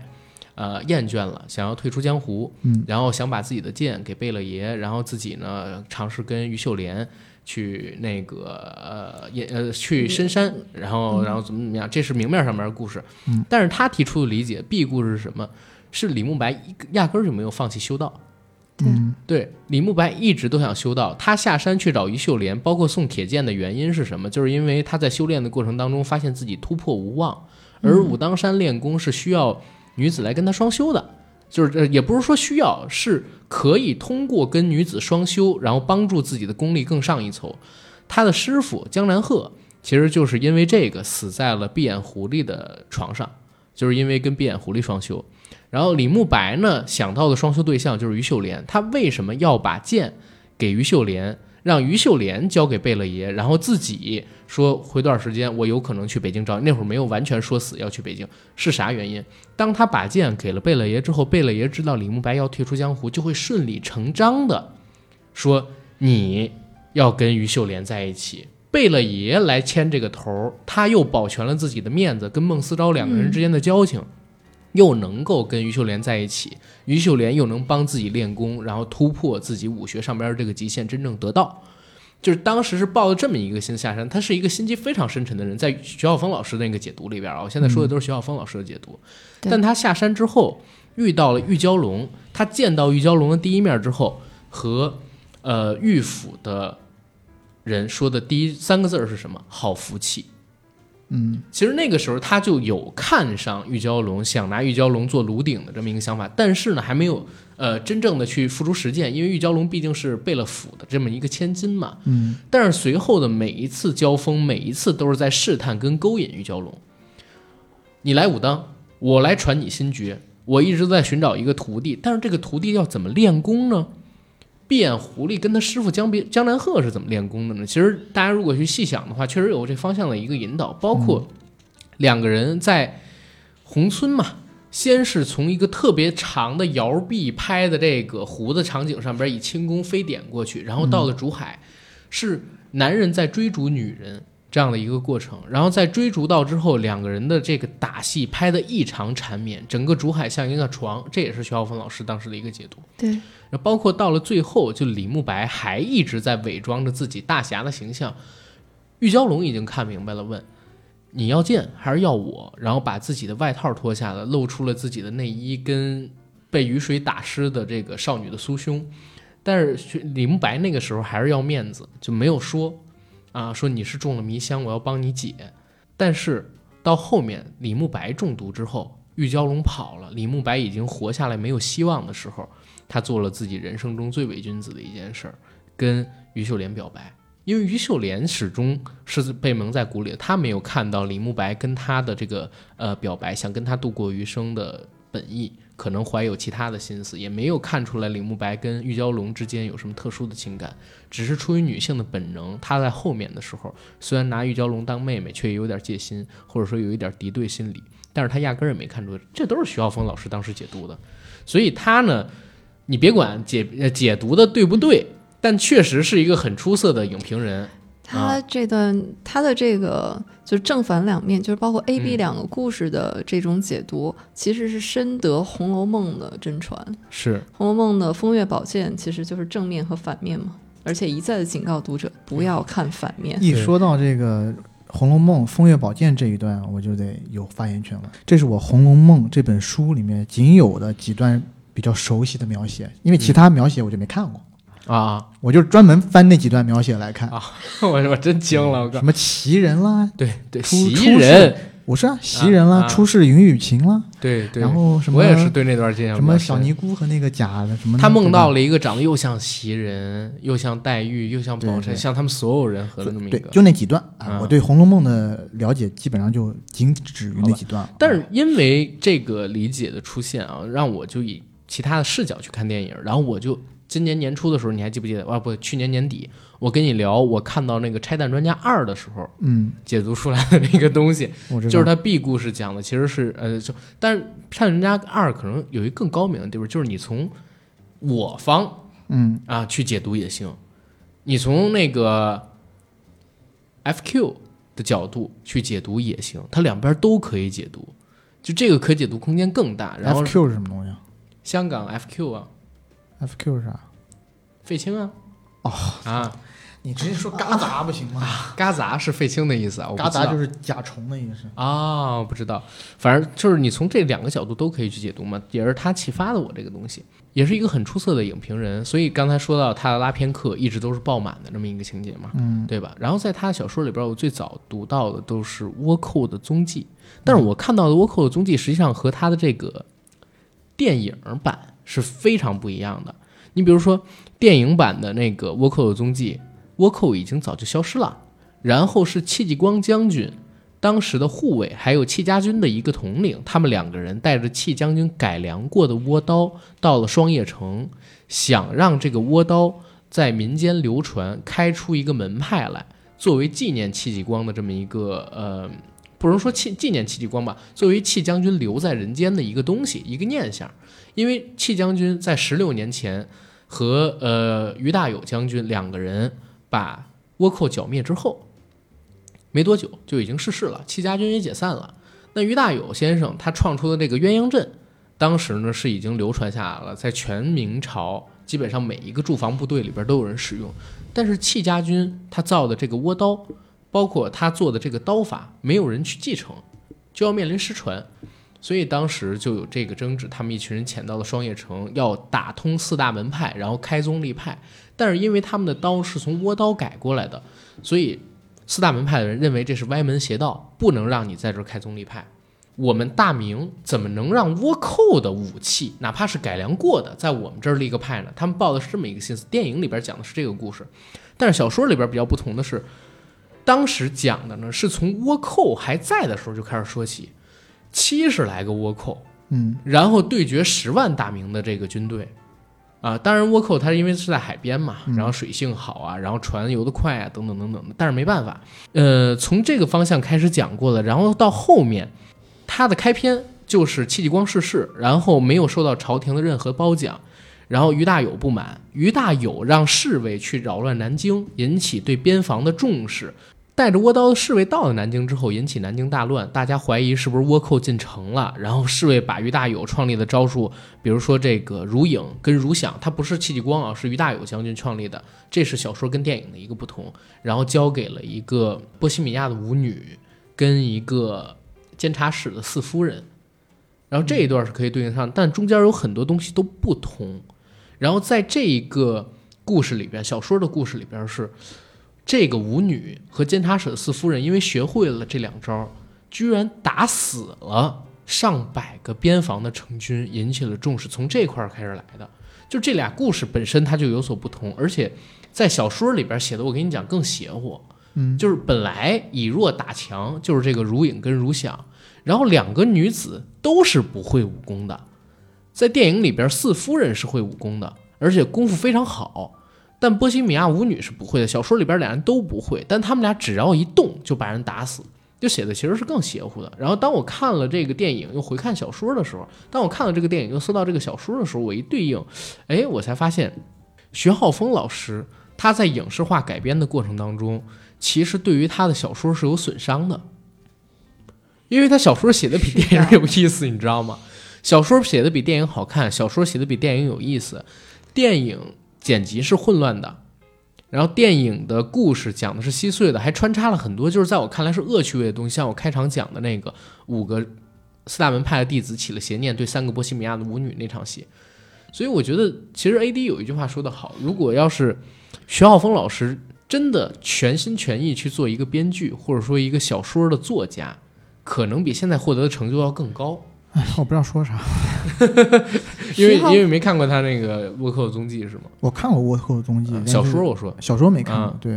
对，你看小说会发现有挺多不同的。徐浩峰老师他就是一个标准的文青的样子，整个的人生都很行为艺术，因为他读电影学院，嗯啊，然后写小说，对，做编剧，对，编剧拿了大奖，然后自己也拍电影。而且我最佩服他的一点就是你会发现他是始终如一的，就是他始终没有放弃过自己的理念。嗯，他的理念在他的影评集里，将近十年前出版的影评集里，嗯，他提出来的他的观点，到他多年之后他拍电影的时候，他就是在把它实践出来，对，还在践行。嗯，对，包括他里面就是写的这种武林的风骨，嗯，其实在一代宗师也好，或者他很多武侠电影里面，就是阿甘说的很多的规矩，然后那种礼乐的东西、嗯、那种有理有面的东西、嗯、那其实在他写这个逝去的武林的时候，就是他的二老爷在给他做口述的时候、嗯嗯、他就是说他的二老爷的师傅，然后就告诉他很，就是教给他们很多的这个细节，比如说你们练拳的时候不准在人多的地方，不准动手比武，也不准占别人的地儿，嗯，呃，而且呢，如果你看到有别人生事儿、滋事儿的话，嗯，那也不要轻易去动手，要以理服人，以德服人。就是你这个学武啊，不是为了让你去卷入是非的，也不是为了让你争强好胜的，嗯。所以就是，他说以前很多老辈儿的这个拳师可能不识字，但是气质很高雅，都很有涵养。因为你本身，当然它里面说练的是形意拳，形意拳你习武就不是普通人了，对，就是就是内家拳嘛。那么你练了拳以后、嗯、整个人的这个气质都是会发生改变的，人品和你的拳法是相辅相成的、嗯、所以在徐浩峰老师的就所有的作品里面，他这种气质和这种风骨我觉得始终如一、嗯、这个是非常打动人的。所以为什么刚才说他在至少在文青当中啊，这个还是很有地位的，大家都会愿意去看他的作品。我觉得是被他的这种精神所打动。嗯啊，虽然我们贡献的票房可能不太够吧。嗯、然后，哎，回头咱们单开一个节目，聊一聊文青到底能支撑多少票房。哎，但是有一个问题，我正好请教一下两位老师，嗯、这个确实不太懂。嗯啊、那那你说王家卫的电影不是文艺片吗？那《一代宗师》。票房还可以吧，就他也不赚钱。我的意思是，就是即使是王家卫老师，为什么后来会有三 D 版本的出现，就是因为他一开始那个二 D 版本是赔钱的，是，所以然后呢，广泛的声音是大众看不懂，嗯，所以他重新剪了一版，然后再上，是啊，是这样。所以现在说那个王家卫老师拍了《繁花》电视剧。期待一下吧。电视剧的话，我觉得应该回本还是比较容易一点，相比于。但我说实在话哦，王家卫老师之前拍那个是奔驰还是什么的广告，嗯、很一般，非常平庸，非常一般。其实摆渡人他作为监制能监制出这么一个片子来，我都已经觉得有点问题了。那个片子好像大部分也是他拍的。嗯嗯，那部片子就太不王家卫了。但是真的得到各方消息而说，那个好像大部分是他拍 的, 他拍的、嗯，然后好像张嘉佳好像是挂名，嗯啊，挂名就是在喝酒，对吧？对。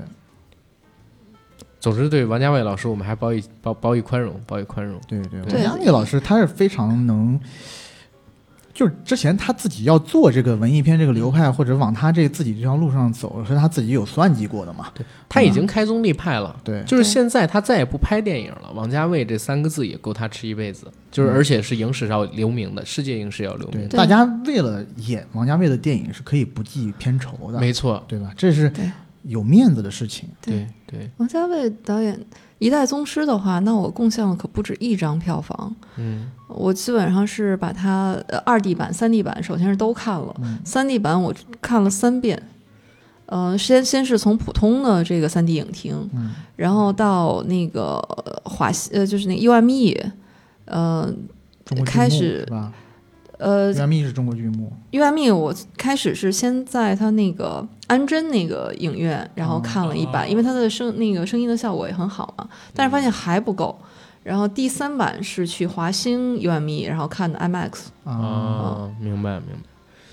说句题外话，嗯《一代宗师》我没看过院线版，我是看过院线版的。那个时候三 D 版你都没有看过院线版吗？那个时候我很穷，我只能这么跟你讲。那个时候一二年，我当时谈恋爱就就。已经把我的钱花差不多了，啊、知道吗？还是学生时代呢。OK，、嗯、然后我第一次在院线里边看王家卫老师的电影，嗯，就是他监制的《摆渡人》。行吧，因为那个时候我上班了。哎，是不是有一次那个电影节上有那个《花样年华》的？有有有《花样年华》。其实《花样年华》前两天刚在那个呃韩国上了 四 K 修复版呢。《花样年华》不仅有 四 K 修复版、啊，你如果去那个泽东的那个官网上、啊、有那个，应该是韩国版的海报啊，但太贵了。啊、我寻思我就买，就一幅海报好像就要换算成人民币，好像一千多吧。嗯、啊，但其实有升值价值。光是那张海报我，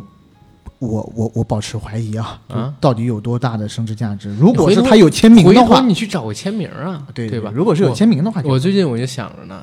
呃。我最近要买一套成龙老师的海报，我等他下一部，哎，那个电影上的时候，然后去找他，我跪求他给我都签了。可以，可以，对吧？嗯啊，不过你要说到升值的话，徐浩峰老师的书还真的是升值的，嗯、就是《刀与星辰》这本书。呃，如果你去某对二手书平台上去搜的话，嗯、然后那真的是溢价几倍的价格。对。虽然我对这种行为不耻啊，因为这个，嗯、呃，徐浩峰老师的这个作品，我认为当然是无价的，但是这种纯属书商炒作，因为并不利于好的内容呢，就是被更多人看到。所以今年，呃，出的这一套新版的徐浩峰老师的文集，嗯、我觉得真是造福书友。呃，不光是有《刀与星辰》，然后还有刚才大家提到的还没上映的那部电影，就是《诗眼卷天涯》。哦、天涯对，对，他的这本小说已经先出来了。是是、嗯，那我这儿正好问毛毛你一个问题：你觉得徐老师他写的这些小说里边，哪个是你个人最喜欢的？因为都喜欢，嗯，但如果说，呃，我就从阅读体验上来说吧，嗯嗯、当时给我印象最深的或者最打动我的是《道士下山》。因为我从来没有一本书，就是以前我读书都是喜欢这本书，就是迫不及待的想一口气读完。只有《道士下山》这本书是第一本让我有一种我舍不得把它读完，就到最后那个我真的是有意的放慢了速度，然后每天可能就读一章啊、呃，我真是忍着说我我要把它读完了就没有了。我我当时看到《道士下山》的时候，我没把它当成一个武侠小说。这是一个玄幻小说，里边有山精、野怪、狐狸精，而且当时在里边就是描写你练太极拳练到极限之后，你背后的肌肉啊，能像蛇一样，是一条一条的。哦，这儿正好说一嘴，就是为什么刚才就是我们提到日本剑戟片，然后说跟徐浩峰的风格有影响，但又不完全一样，因为徐浩峰老师他的电影里边，他的发力方式是中国武术式的。就是甚至不能说中国武术，因为我们现在一聊到武术都是套路嘛，它是传统的国术那种发力方式，就是从腰背这样去发力的。然后在《道士下山》那本小说里边就描写太极拳，为什么你背上的肌肉要像蛇一样可以扭动，就是因为你用背发力。然后当时有一个句有一句话我印象特别深，手比头快，所以比武对决的时候不要管头，尽管动手。哇，就是因为手比头快，你躲光靠头去躲你是躲不开别人的手要打你的，比起躲更好的方法就是你也出手，你去挡他，或者说你也打他，最起码让他受伤，你也受伤，要不然就是你挡住他，你再打他。就是当时这个概念一出来，我操，我说惊了啊！原来是这么理解的传统的武术，包括什么叫腰马合一啊，对吧？怎么发力啊？怎么用背把这个刀舞起来啊？他那个书里边都有非常详细的解释。然后在那个《道士下山》里边，刚才我不是说山精野怪还有法力吗？对，还有一个是王宝强扮演的那个电影里的角色，在小说里边不也是主角吗？他下山之后遇到了一个法力极深的住持，那个住持有佛法，法力极强。但是他那里边讲了一个很有意思的故事是啥？这个住持呢，他是因为觉得修佛能有法力，然后去修的佛。当然他也做善事，但是呢，因为他抱的初心不对，所以到后来他就遭遇了险事，自己全身法力失去了。但是法力失去之后，他发现哦，其实我修佛不应该以有没有法力为前提，我应该真的去修佛。当他保有这个心之后，他的法力又都回来了。就是那本书里边是包罗万象，有各种各样的故事，所以我特别恨陈凯歌老师。就是陈凯歌老师真的不能编剧，你知道吗？他一挂编剧就把这个故事变成了一个特别扯的，而且有而且就是把这么一个小说变成耽美向的那么一个张震跟郭富城两个人就是在搞基的那么一个片子，你知道吗？就是我不想承认那部电影是改编自这个小说。嗯、对，但是那个片子里边有几个妙笔，就是小说里边关于这个。王宝强扮演小道士，嗯，帮这个嗯妇人，嗯、呃、一个忙帮妇人怀上了孩子这段戏，哦、在那个小说，在那个电影里边拍的挺巧妙的，呃，虽然最后也被剪掉了，但是在那个露出了花絮里边，你能看到他是通过王宝强一边吃饭、嗯、一边剪，他跟这个女子到了佛堂下的这么安室，两个人欢好，然后一边吃饭再欢好，一边吃饭再欢好，然后王宝强吃完了那碗饭还是面，然后哈哈哈哈大笑。然后女子呢跟他说今后我们不要再联系了，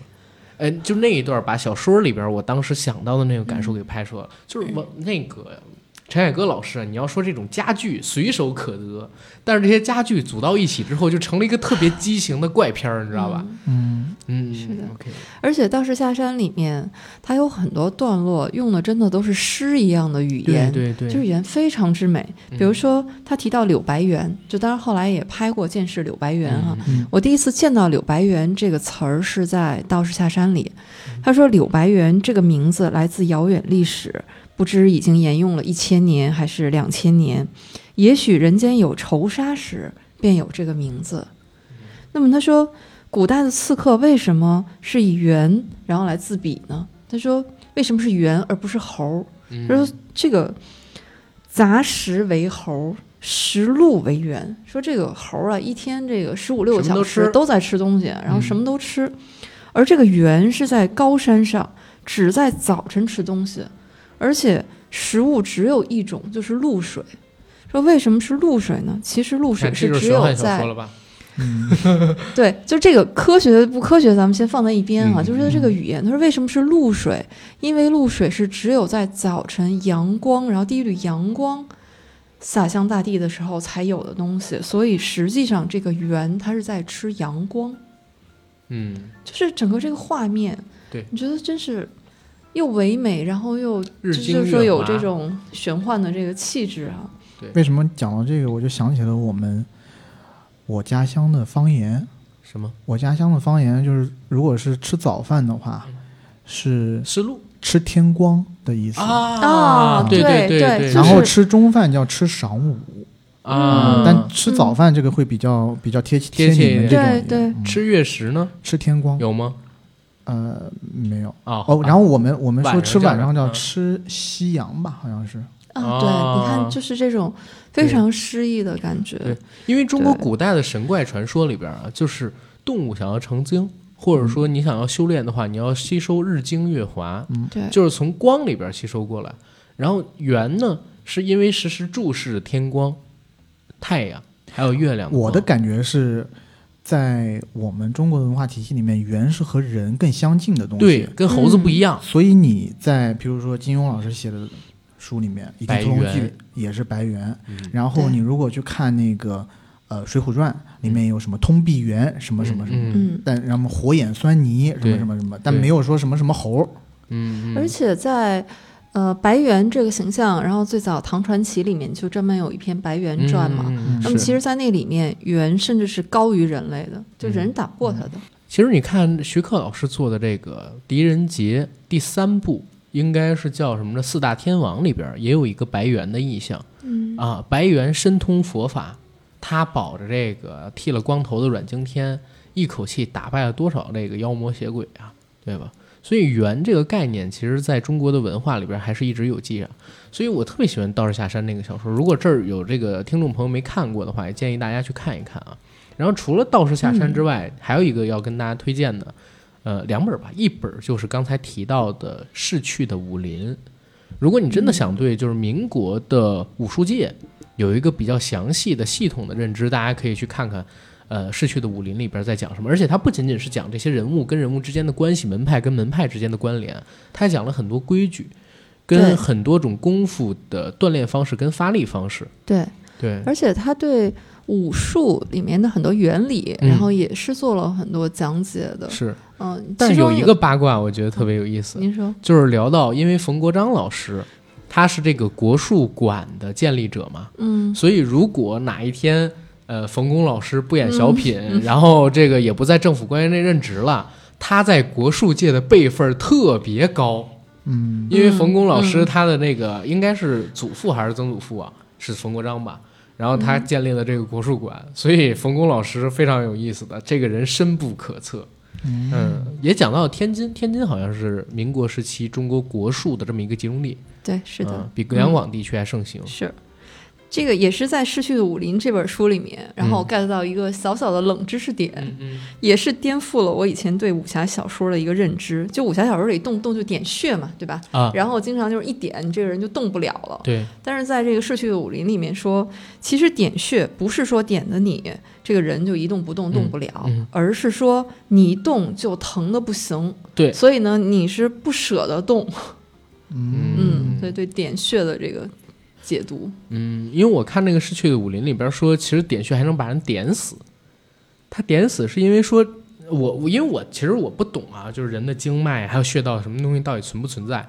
但是他点的很多地方吧，确实是筋肉交结的地方，嗯、就是没有，比如说你你你胳膊这儿有一肱二头肌，嗯、你打这一块肌肉是对着一块肌肉吧。但是呢，他那小说里边就比如说写人有一些就是肌肉跟肌肉缠结的那些点，你点这儿的话，有可能他那筋就断了。或者那几个肌肉纠缠在一起的那一块儿，然后就会散开，然后这几块肌肉筋就断了。就是讲用这个点人体穴道，或者说攻打某些特定的部位，能造成一个怎么样的杀伤，它解释的非常清楚，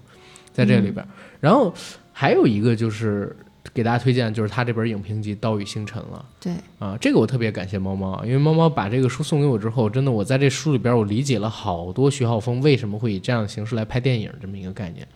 就是他提到了有一个最重要的东西，叫类型片的恐惧，是类型片能够成为类型片，嗯、并且呃一一套又一套的拍摄下来的这么一个基础。嗯、你比如说，你想到西部片，你想到的是什么？你想到的是牛仔吗？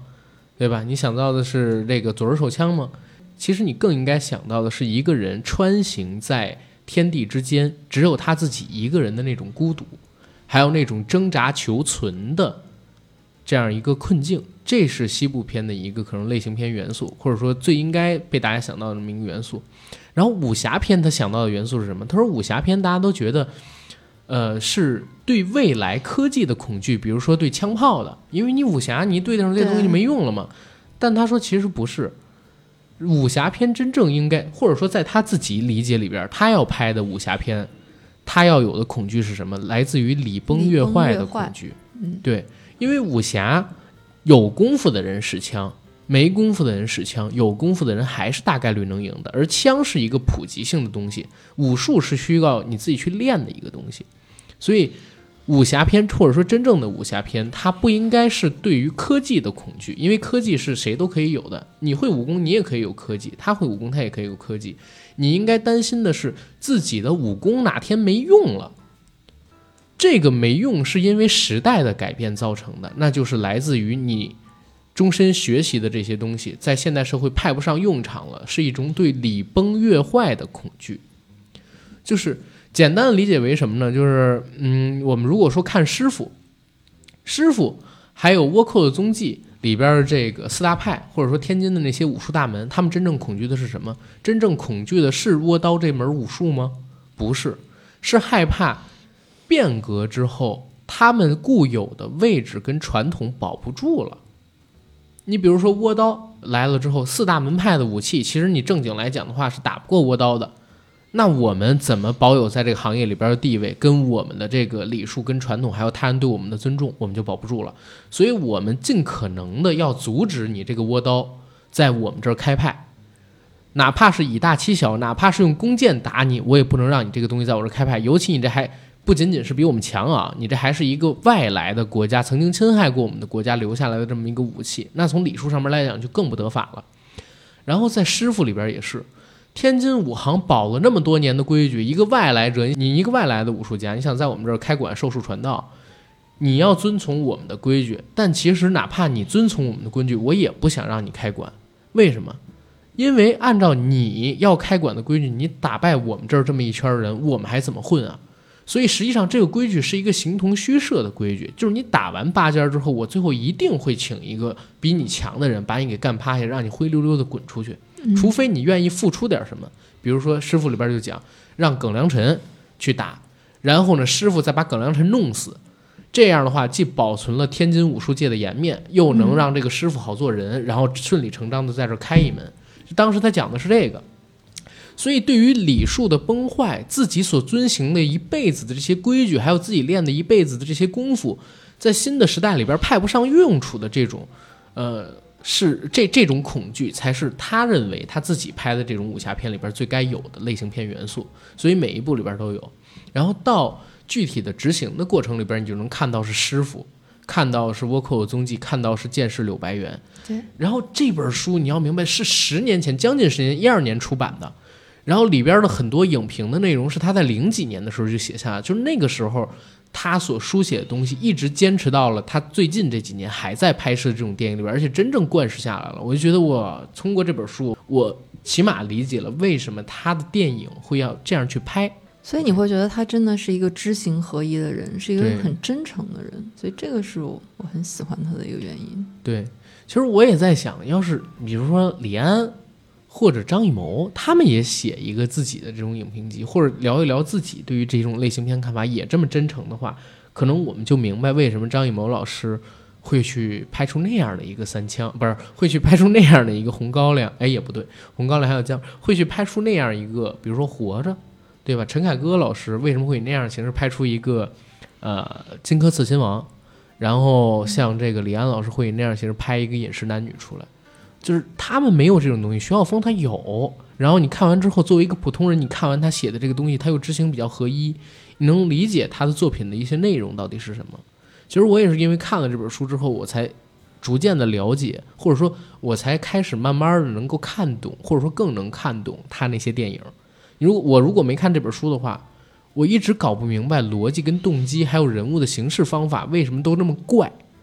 就比如说像《剑士柳白猿》里边宋阳演的那个角色，演的柳白猿，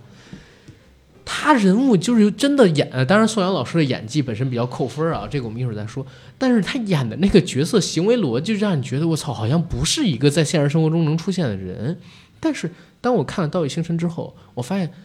徐浩峰老师一直提到两个字，就是体面。这个体面、嗯、古代的习武人两种，一种是保家卫国上阵杀敌，就是去做官兵，另外一种呢就是去做护院，或者说开馆授徒，就这三种术法。因为习武是一个很贵的事儿，你要吃得饱你才能练力气，嗯，所以武人家庭一般是比较富裕的家庭，或者说贫穷家里边养不起的，你到人富家里边，人家给你养着，你做护院，你才有资格去学武。所以习武人在古代哪怕你没有文化，你也要比普通人吃得好穿得好，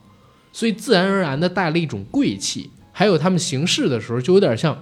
我们讲印度的种姓制度，他们就是婆罗门，哪怕不是婆罗门也最起码是个刹帝利，然后得跟这个底层人保持出差距了，他们要有自己的规矩。所以倭寇的踪迹里边就说，中原武林名门正派我们不能搞偷袭，所以哪怕我从后面绕到那个花船里边去给他一闷棍，或者说我摇一下这个船，那里边的这个倭寇就站不住了。我们也不能这么干，我们就必须得一个又一个，就一对一的走到这个花船前边跟他去对棍，然后去跟他对打，输了我们换下一个。甚至说在那个小说里边更奇葩，还出现这么一个情况，因为大家都要成名嘛，谁杀了倭寇谁能成名嘛，嗯，他们还要先比武，嗯，先比武决出了谁赢了谁去斗那个倭寇，结果光是比武这事儿他们就先自己死伤大半，剩下的人然后去打那个花船里边扮成倭寇的那个那个波西米亚的舞女，他有这么一套的。所以就是在他的电影里边一直贯彻的是啥，就是你一定要理解一个东西，这个电影里边所有习武的人都觉得自己不是普通人，形式上得有规矩，得顾全自己的面子跟体面，对，因为他不能是一个低阶层的人去袒胸露乳啊啊，去做一些没有理智的事，去做一些不合规矩的事，他有一套规矩，像指枷锁一样压着他，他必须得在这规矩内做事，所以他的那个小说里边的人物才会在我们现在的这个逻辑里边看起来那么怪，就是电影里边那些人物那么怪，但是他电影可能太过于强化了，就实在是有点观赏性不强，对吧？我觉得他有一个问题就是说、嗯、现在啊当下的电影市场来讲，对他就对武侠电影就不吃香，古装片也不吃香，很难做，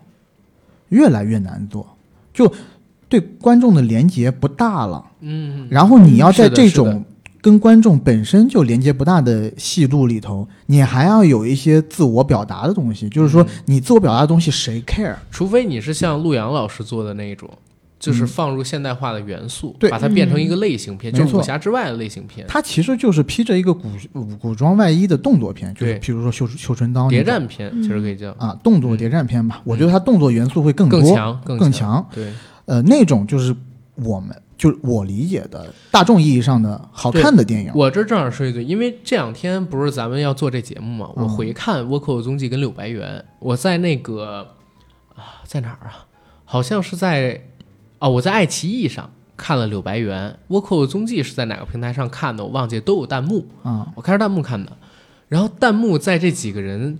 准备打的时候就各自跳的时候就有很多人在上面骂、嗯、真的是有很多观众在上面骂，就说第一看不懂，第二说为什么不打、嗯、然后第一第三就是他们一瞬间决出胜负，操前边跳那么半天然后你就给我玩这个。但是如果我们不说观众啊，我们只说就是导演，如果你做一个商业类型片，前两部还好，前两部投资都太小了，嗯，然后如果你说师傅的话，它观赏性强了很多，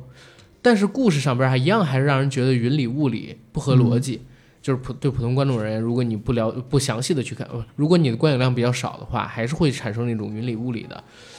那如果说后续他还这么做，我也就是真的还蛮担心，就是他还有没有人找他投更大体量的电影，然后等等。你从这几年其实就可以看出来，嗯，虽然找他的很多有想找他谈项目的有很多，嗯、但是他真正上了几部电影呢？一五年之后就没有上过电影。嗯，从另外一个侧面来讲，譬如说我们去分析一个项目值不值得投，或者说这个项目值不值得跟的时候，当你这个项目 attach 上这个徐浩峰老师这样的一个卡、嗯、然后卡司又这么大，成本又这么高的时候，嗯，我相信很多电影公司都会打一个问号，这个电影我还能跟吗？对，理解。当你成本真的压到这么高以后，它能不能收回成本？文青喜欢是文青喜欢，市场喜欢是市场喜欢，然后制片方的角度，它肯定是要看另外一种的，就看后一种的， 对, 对吧？嗯 ，OK。那有没有可能他走一种文艺片的路线呢？他可以走啊，就是成本控制。他应该，他如果就是坚持他那种走法的话，嗯、他就应该走文艺片的路线，或者做一个就是、嗯、呃，编剧跟武术指导文献电影。就我一直觉得他的电影，嗯、他的文学文献价值比他的观赏价值要高。嗯，就是他记录的那些风骨、那些风貌，是我们之前所看到的电影所不具备的，嗯，就说明，就譬如说，他电影里面真的是实实在在啊，是那个阶段武就是习武之人会干的事情，或者是那个武林真正的武林是什么样，可能就是那样的、嗯、啊、嗯。这个是我们在看徐克的电影啊，看那些，比如说我们之前习以为常那些电影看不到的东西，嗯，是。但是观赏性来讲，那就是另外一回事了。譬如说，如果制片方要拍徐浩峰老师的电影，然后徐浩峰老师真的就想表达这种样式的这种呃武打风格的话、嗯嗯，那你能不能就跟大家说，这个就是一个文艺的比较文艺的东西，或者是比较作者表达的东西。嗯啊，你不要让大家觉得这个是我们传统意义上的一个武打片，那它肯定不是传统意义上的武打片。对于我，我可以比较断言的在这里给你，嗯，在这里说一句，就是大部分的观众是不喜欢这种打斗风格的。那师傅呢？师傅的打斗风格你应该还 OK 的吧？呃，比前两部肯定是要稍微好一点。嗯啊。因为师傅就基本上剔除掉了很多试探的东西，就变成实打实的交手了。嗯，比前前两部是要稍微好一点，但是他的那种镜头剪辑风格，我自己也没有那么喜欢。我这说一八卦，嗯，就是那个《刀背藏身》，他之前不是放弃导演剪辑权了吗？嗯，但是一七年的时候，俩两方好像是聊定了，徐晓峰老师自己剪，然后当时你知道独谋吧，就是吴彦宇他们那个。嗯嗯，他们做的那个，当时他们出了一个文章，说改了两百余处。嗯，说两百余处怎么改？一个电影可能才一百来场戏嘛，一百三四十场戏嘛。然后他说两百余处，有一百余处全都是在改打戏上，怎么改的？他说其实普通观众可能看不出来什么太大的区别。嗯，但是是剪辑的节奏跟笔法上我修了一些，因为他自己要要。剪辑权其实就是为这个，嗯，在这一块上面做到，所以我我也在想，就是徐晓峰老师如果做一个武术指导，嗯，或者做一个编剧会怎么样？因为我真是觉得传统香港的那些武指，现在越来越难以做出突破，就是你固定的几个套路已经成型了。你比如说像成龙，以他还有成家班为代表的，现在出产的越来越多的是哪种动作风格？王牌特工，嗯，对吧？王牌特工就是玻璃樽里边那个特别矮的那个澳大利亚的那个老外他去做的。嗯，然后呢，还有就是像武刚他们几个人做的《唐人街探案》那种类型的风格。嗯，但是它本身受限于技术啊，还有这个就是动作执行人他的一个能力。就做出来的东西高低不一，而且风格非常统一，已经是那种谐趣式的这种了啊。然后呢，甄子丹他现在的徒弟，你比如说像是古原健志啊，前段时间咱们不是说要去踩他嘛，嗯，对吧？他做的那种就是现在《浪客剑心》里边能看到的那种。然后呢，张发他们几个人，然后现在能做出了很实的那种动作。然后你像吴京老师，现在已经开始琢磨去做这个军事动作片了。嗯，他要研究的是，我操，我怎么在拿着枪的情况下拿枪做武器？比如说我倒抡一下，在我那 A K 以一个背带扣在我身上的时候，我一低身，然后借一个惯性把这个 A K 从我后背上边抡过去，像一个棍子一样砸你的脑袋。他是玩这种东西。然后，呃，袁八爷呢，其实现在年纪已经很大了，我都我都快已经没法说了，因为他最近这些年一直都在做功夫片嘛，还有这个武侠片。就前段时间咱俩不在看那个。电影动作设计桑林写的那本就是《绣春刀》的武术指导，嗯，也拿了金马奖最佳动作设计的那个《绣春刀》武术指导写的一本书，嗯嗯，他的逻辑还是在这种就是核心技术结合，就比如说手持摄影跟这个高速剪辑，然后配合演员去做一些有武术功底的动作，做起来其实是要比这个呃美国队长他们看起来好看。当然了，这个技术归技术啊，我只是说单纯的动作，因为演员我们这边还是有武行去做，我们有武术功底，跟纯靠剪辑还是不太一样。嗯，但是徐浩峰这一套是历史上没有在中国电影里边出现过的，或者说没有在武侠片里边出现过的。然后他其实还有更多的可以和技术尝试，可以能进阶的可能性。不过 A D 确实也说服我一个事儿，就是因为他是做着电影，所以导致就是他要不然就做出更大的妥协跟转型，嗯，要不然的话他很难在这个商业市场上边去撬动更多的资源，做一部规模更大的片子。对啊，而且如果他的这个刀背藏身和饰演卷天涯都失败了的话，嗯，我相信他的未来导演之路会比较难走。刀背藏身是八千万，然后拖了这么多年，你起码得有四五亿。才敢说回本，嗯，对吧？然后《饰演卷天涯》听说是一部过亿的片子，因为里边有陈坤跟周迅。你知道四五亿对于一个古装动作戏来讲，嗯，或者古装武侠片来讲，现在很难哦。嗯，你如果不是放在一个才卖了两个多亿，两个多亿不到三个亿，如果你不是放在一个很好的档期，我讲的是春节档的话，嗯，最高顶上天大概也就六七个亿的样子。嗯。但六七个亿，徐浩峰老师拍的片子，我不敢想，肯定不敢想。你之前都没有，因为你之前没有 record。对，之前才五千万嘛。对啊，他拍一个三亿的，我都觉得就是很好。三亿，你陆洋都搞不到三亿，你想啥呢？啊，陆洋破十亿了。我说陆洋在拍那个的时候，啊，对对对。武侠片市场就是跑做，就不好做。然后你要做这么大投资的电影，真的怎么收回来啊？我说实话哈，你那个之前那个陆阳，嗯，陆阳那个刺杀小说家。其实他一八年就开始搞了嘛，对对，很早，其实很早就开始搞。一八年去，一七年五月立项，啊，一一八年他反正由华策那边去到外面谈那些合作伙伴嘛。你真的拿到某些公司去看的时候，人家陆阳的这个之前的作品履历一拿出来，嗯嗯、最高的也就两个多亿的票房，人家是为双雪涛、啊。然后，但我会最喜欢我我更喜欢正直，嗯嗯，先正是吧？生吞生吞对、嗯、这个事儿嗯咱们先放到一边去，咱们还是回到徐晓峰导演身上啊。就是刚才我们也聊了很多，我们聊了有他作品，聊了他的风格，聊了一些他的经历，然后两位看还有没有什么要补充的，没有的话我觉得我们可以收个尾了。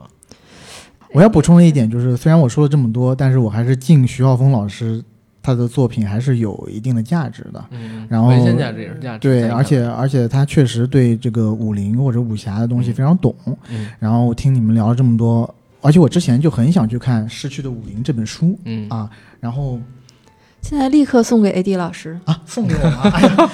这怎么好意思啊？不会不，哎呀，天哪，这怎么好意思呀、啊？就是，但我就接下来了，对啊，但我之后肯定会去好好的拜读的。等我读完，我们再做一期节目，啊、可能我的思想呢就有了变化。那我非常期待 A D 老师的读后感，然后那我预约一下，然后邀请 A D 老师读完这本书以后，然后去我们银杏树下电台串台。你真的是他会读这本书吗？我会读，会读，啊、我相信，我相信。OK OK。就是史实的这些东西我还挺感兴趣的。嗯 OK 呃，然后猫猫呢，就是刚才我们一直在说《刀与星辰》这本影评集、嗯、我是想小小的分享一下这本书最后的后记。嗯，呃，我觉得徐浩峰老师是很真诚的哈，一篇后记，他这篇后记的题目叫莫听穿林打叶声，写的是在技术化的年代要庆幸没有早早的学生存的本事，能一通百通，最后后来居上，恰恰是不知不觉中形成的审美。别急着学什么，别急着当个能人，青春本来就是用来浪费的。选择做个挣不到钱的人，选择过狼狈一些的生活，总会有人来相依为命。嗯，我要收尾的话，我说我可能得给徐老师一个建议，因为刚才 A D 提到这么多的问题，真的都是在市场上边他一定会遇到的问题，而且可能是制约他发展的问题。我觉得这个时候徐晓峰老师得送礼，送礼，对，送什么礼啊？贝瑞甜心，是是不是过度的太僵硬了啊？太硬了啊！但是这个样子的，因为我们好几期没有做这个贝瑞甜心的广告了啊、嗯嗯，人家是我们的冠名方，冠了我们二十期节目，我们签了合同的、嗯，我们必须得给人贝瑞甜心打广告，知名的国酒品牌，然后有各种各样的口味，而且呢，质量上边大家可以放心，绝对是信得过的。您可以在这个线下，比如说罗森便利店啊，然后便利蜂啊、seven 都能买到他们的酒。当然你得看不同的店铺啊，还有每日优先上边也有。然后我们硬核电台呢有一个专属的购买链接，大家关注我们的公众号，然后点击每篇文章的阅读原文，或者说直接回复贝瑞甜心就可以拿到那个链接，里边有我们特定的价格，是所有渠道里边最便宜的。然后也希望大家支持一下贝瑞甜心，我们这个冠名方。然后节目的最后呃，感谢猫猫的光临，然后大家也可以到他们的播客银杏树下去听听他们读书。然后我们这期节目聊到这儿就可以结束了，想加群的请加 J A C K I E L Y G T 的个人微信，让我拉你进群，然后我们一起聊天打屁。我们现在建了北京、上海还有其他的一些城市的群，所以您加我的时候请备注自己是哪个城市的，我给您拉到特定的群里边去。然后这期节目上线的时候呢，我和 A D 会建一个岭南群，嗯，所有在广东、广西还有福建、三亚的朋友都可以来加我们这个群。谢谢大家，谢谢，拜拜，拜拜，谢谢徐浩峰老师。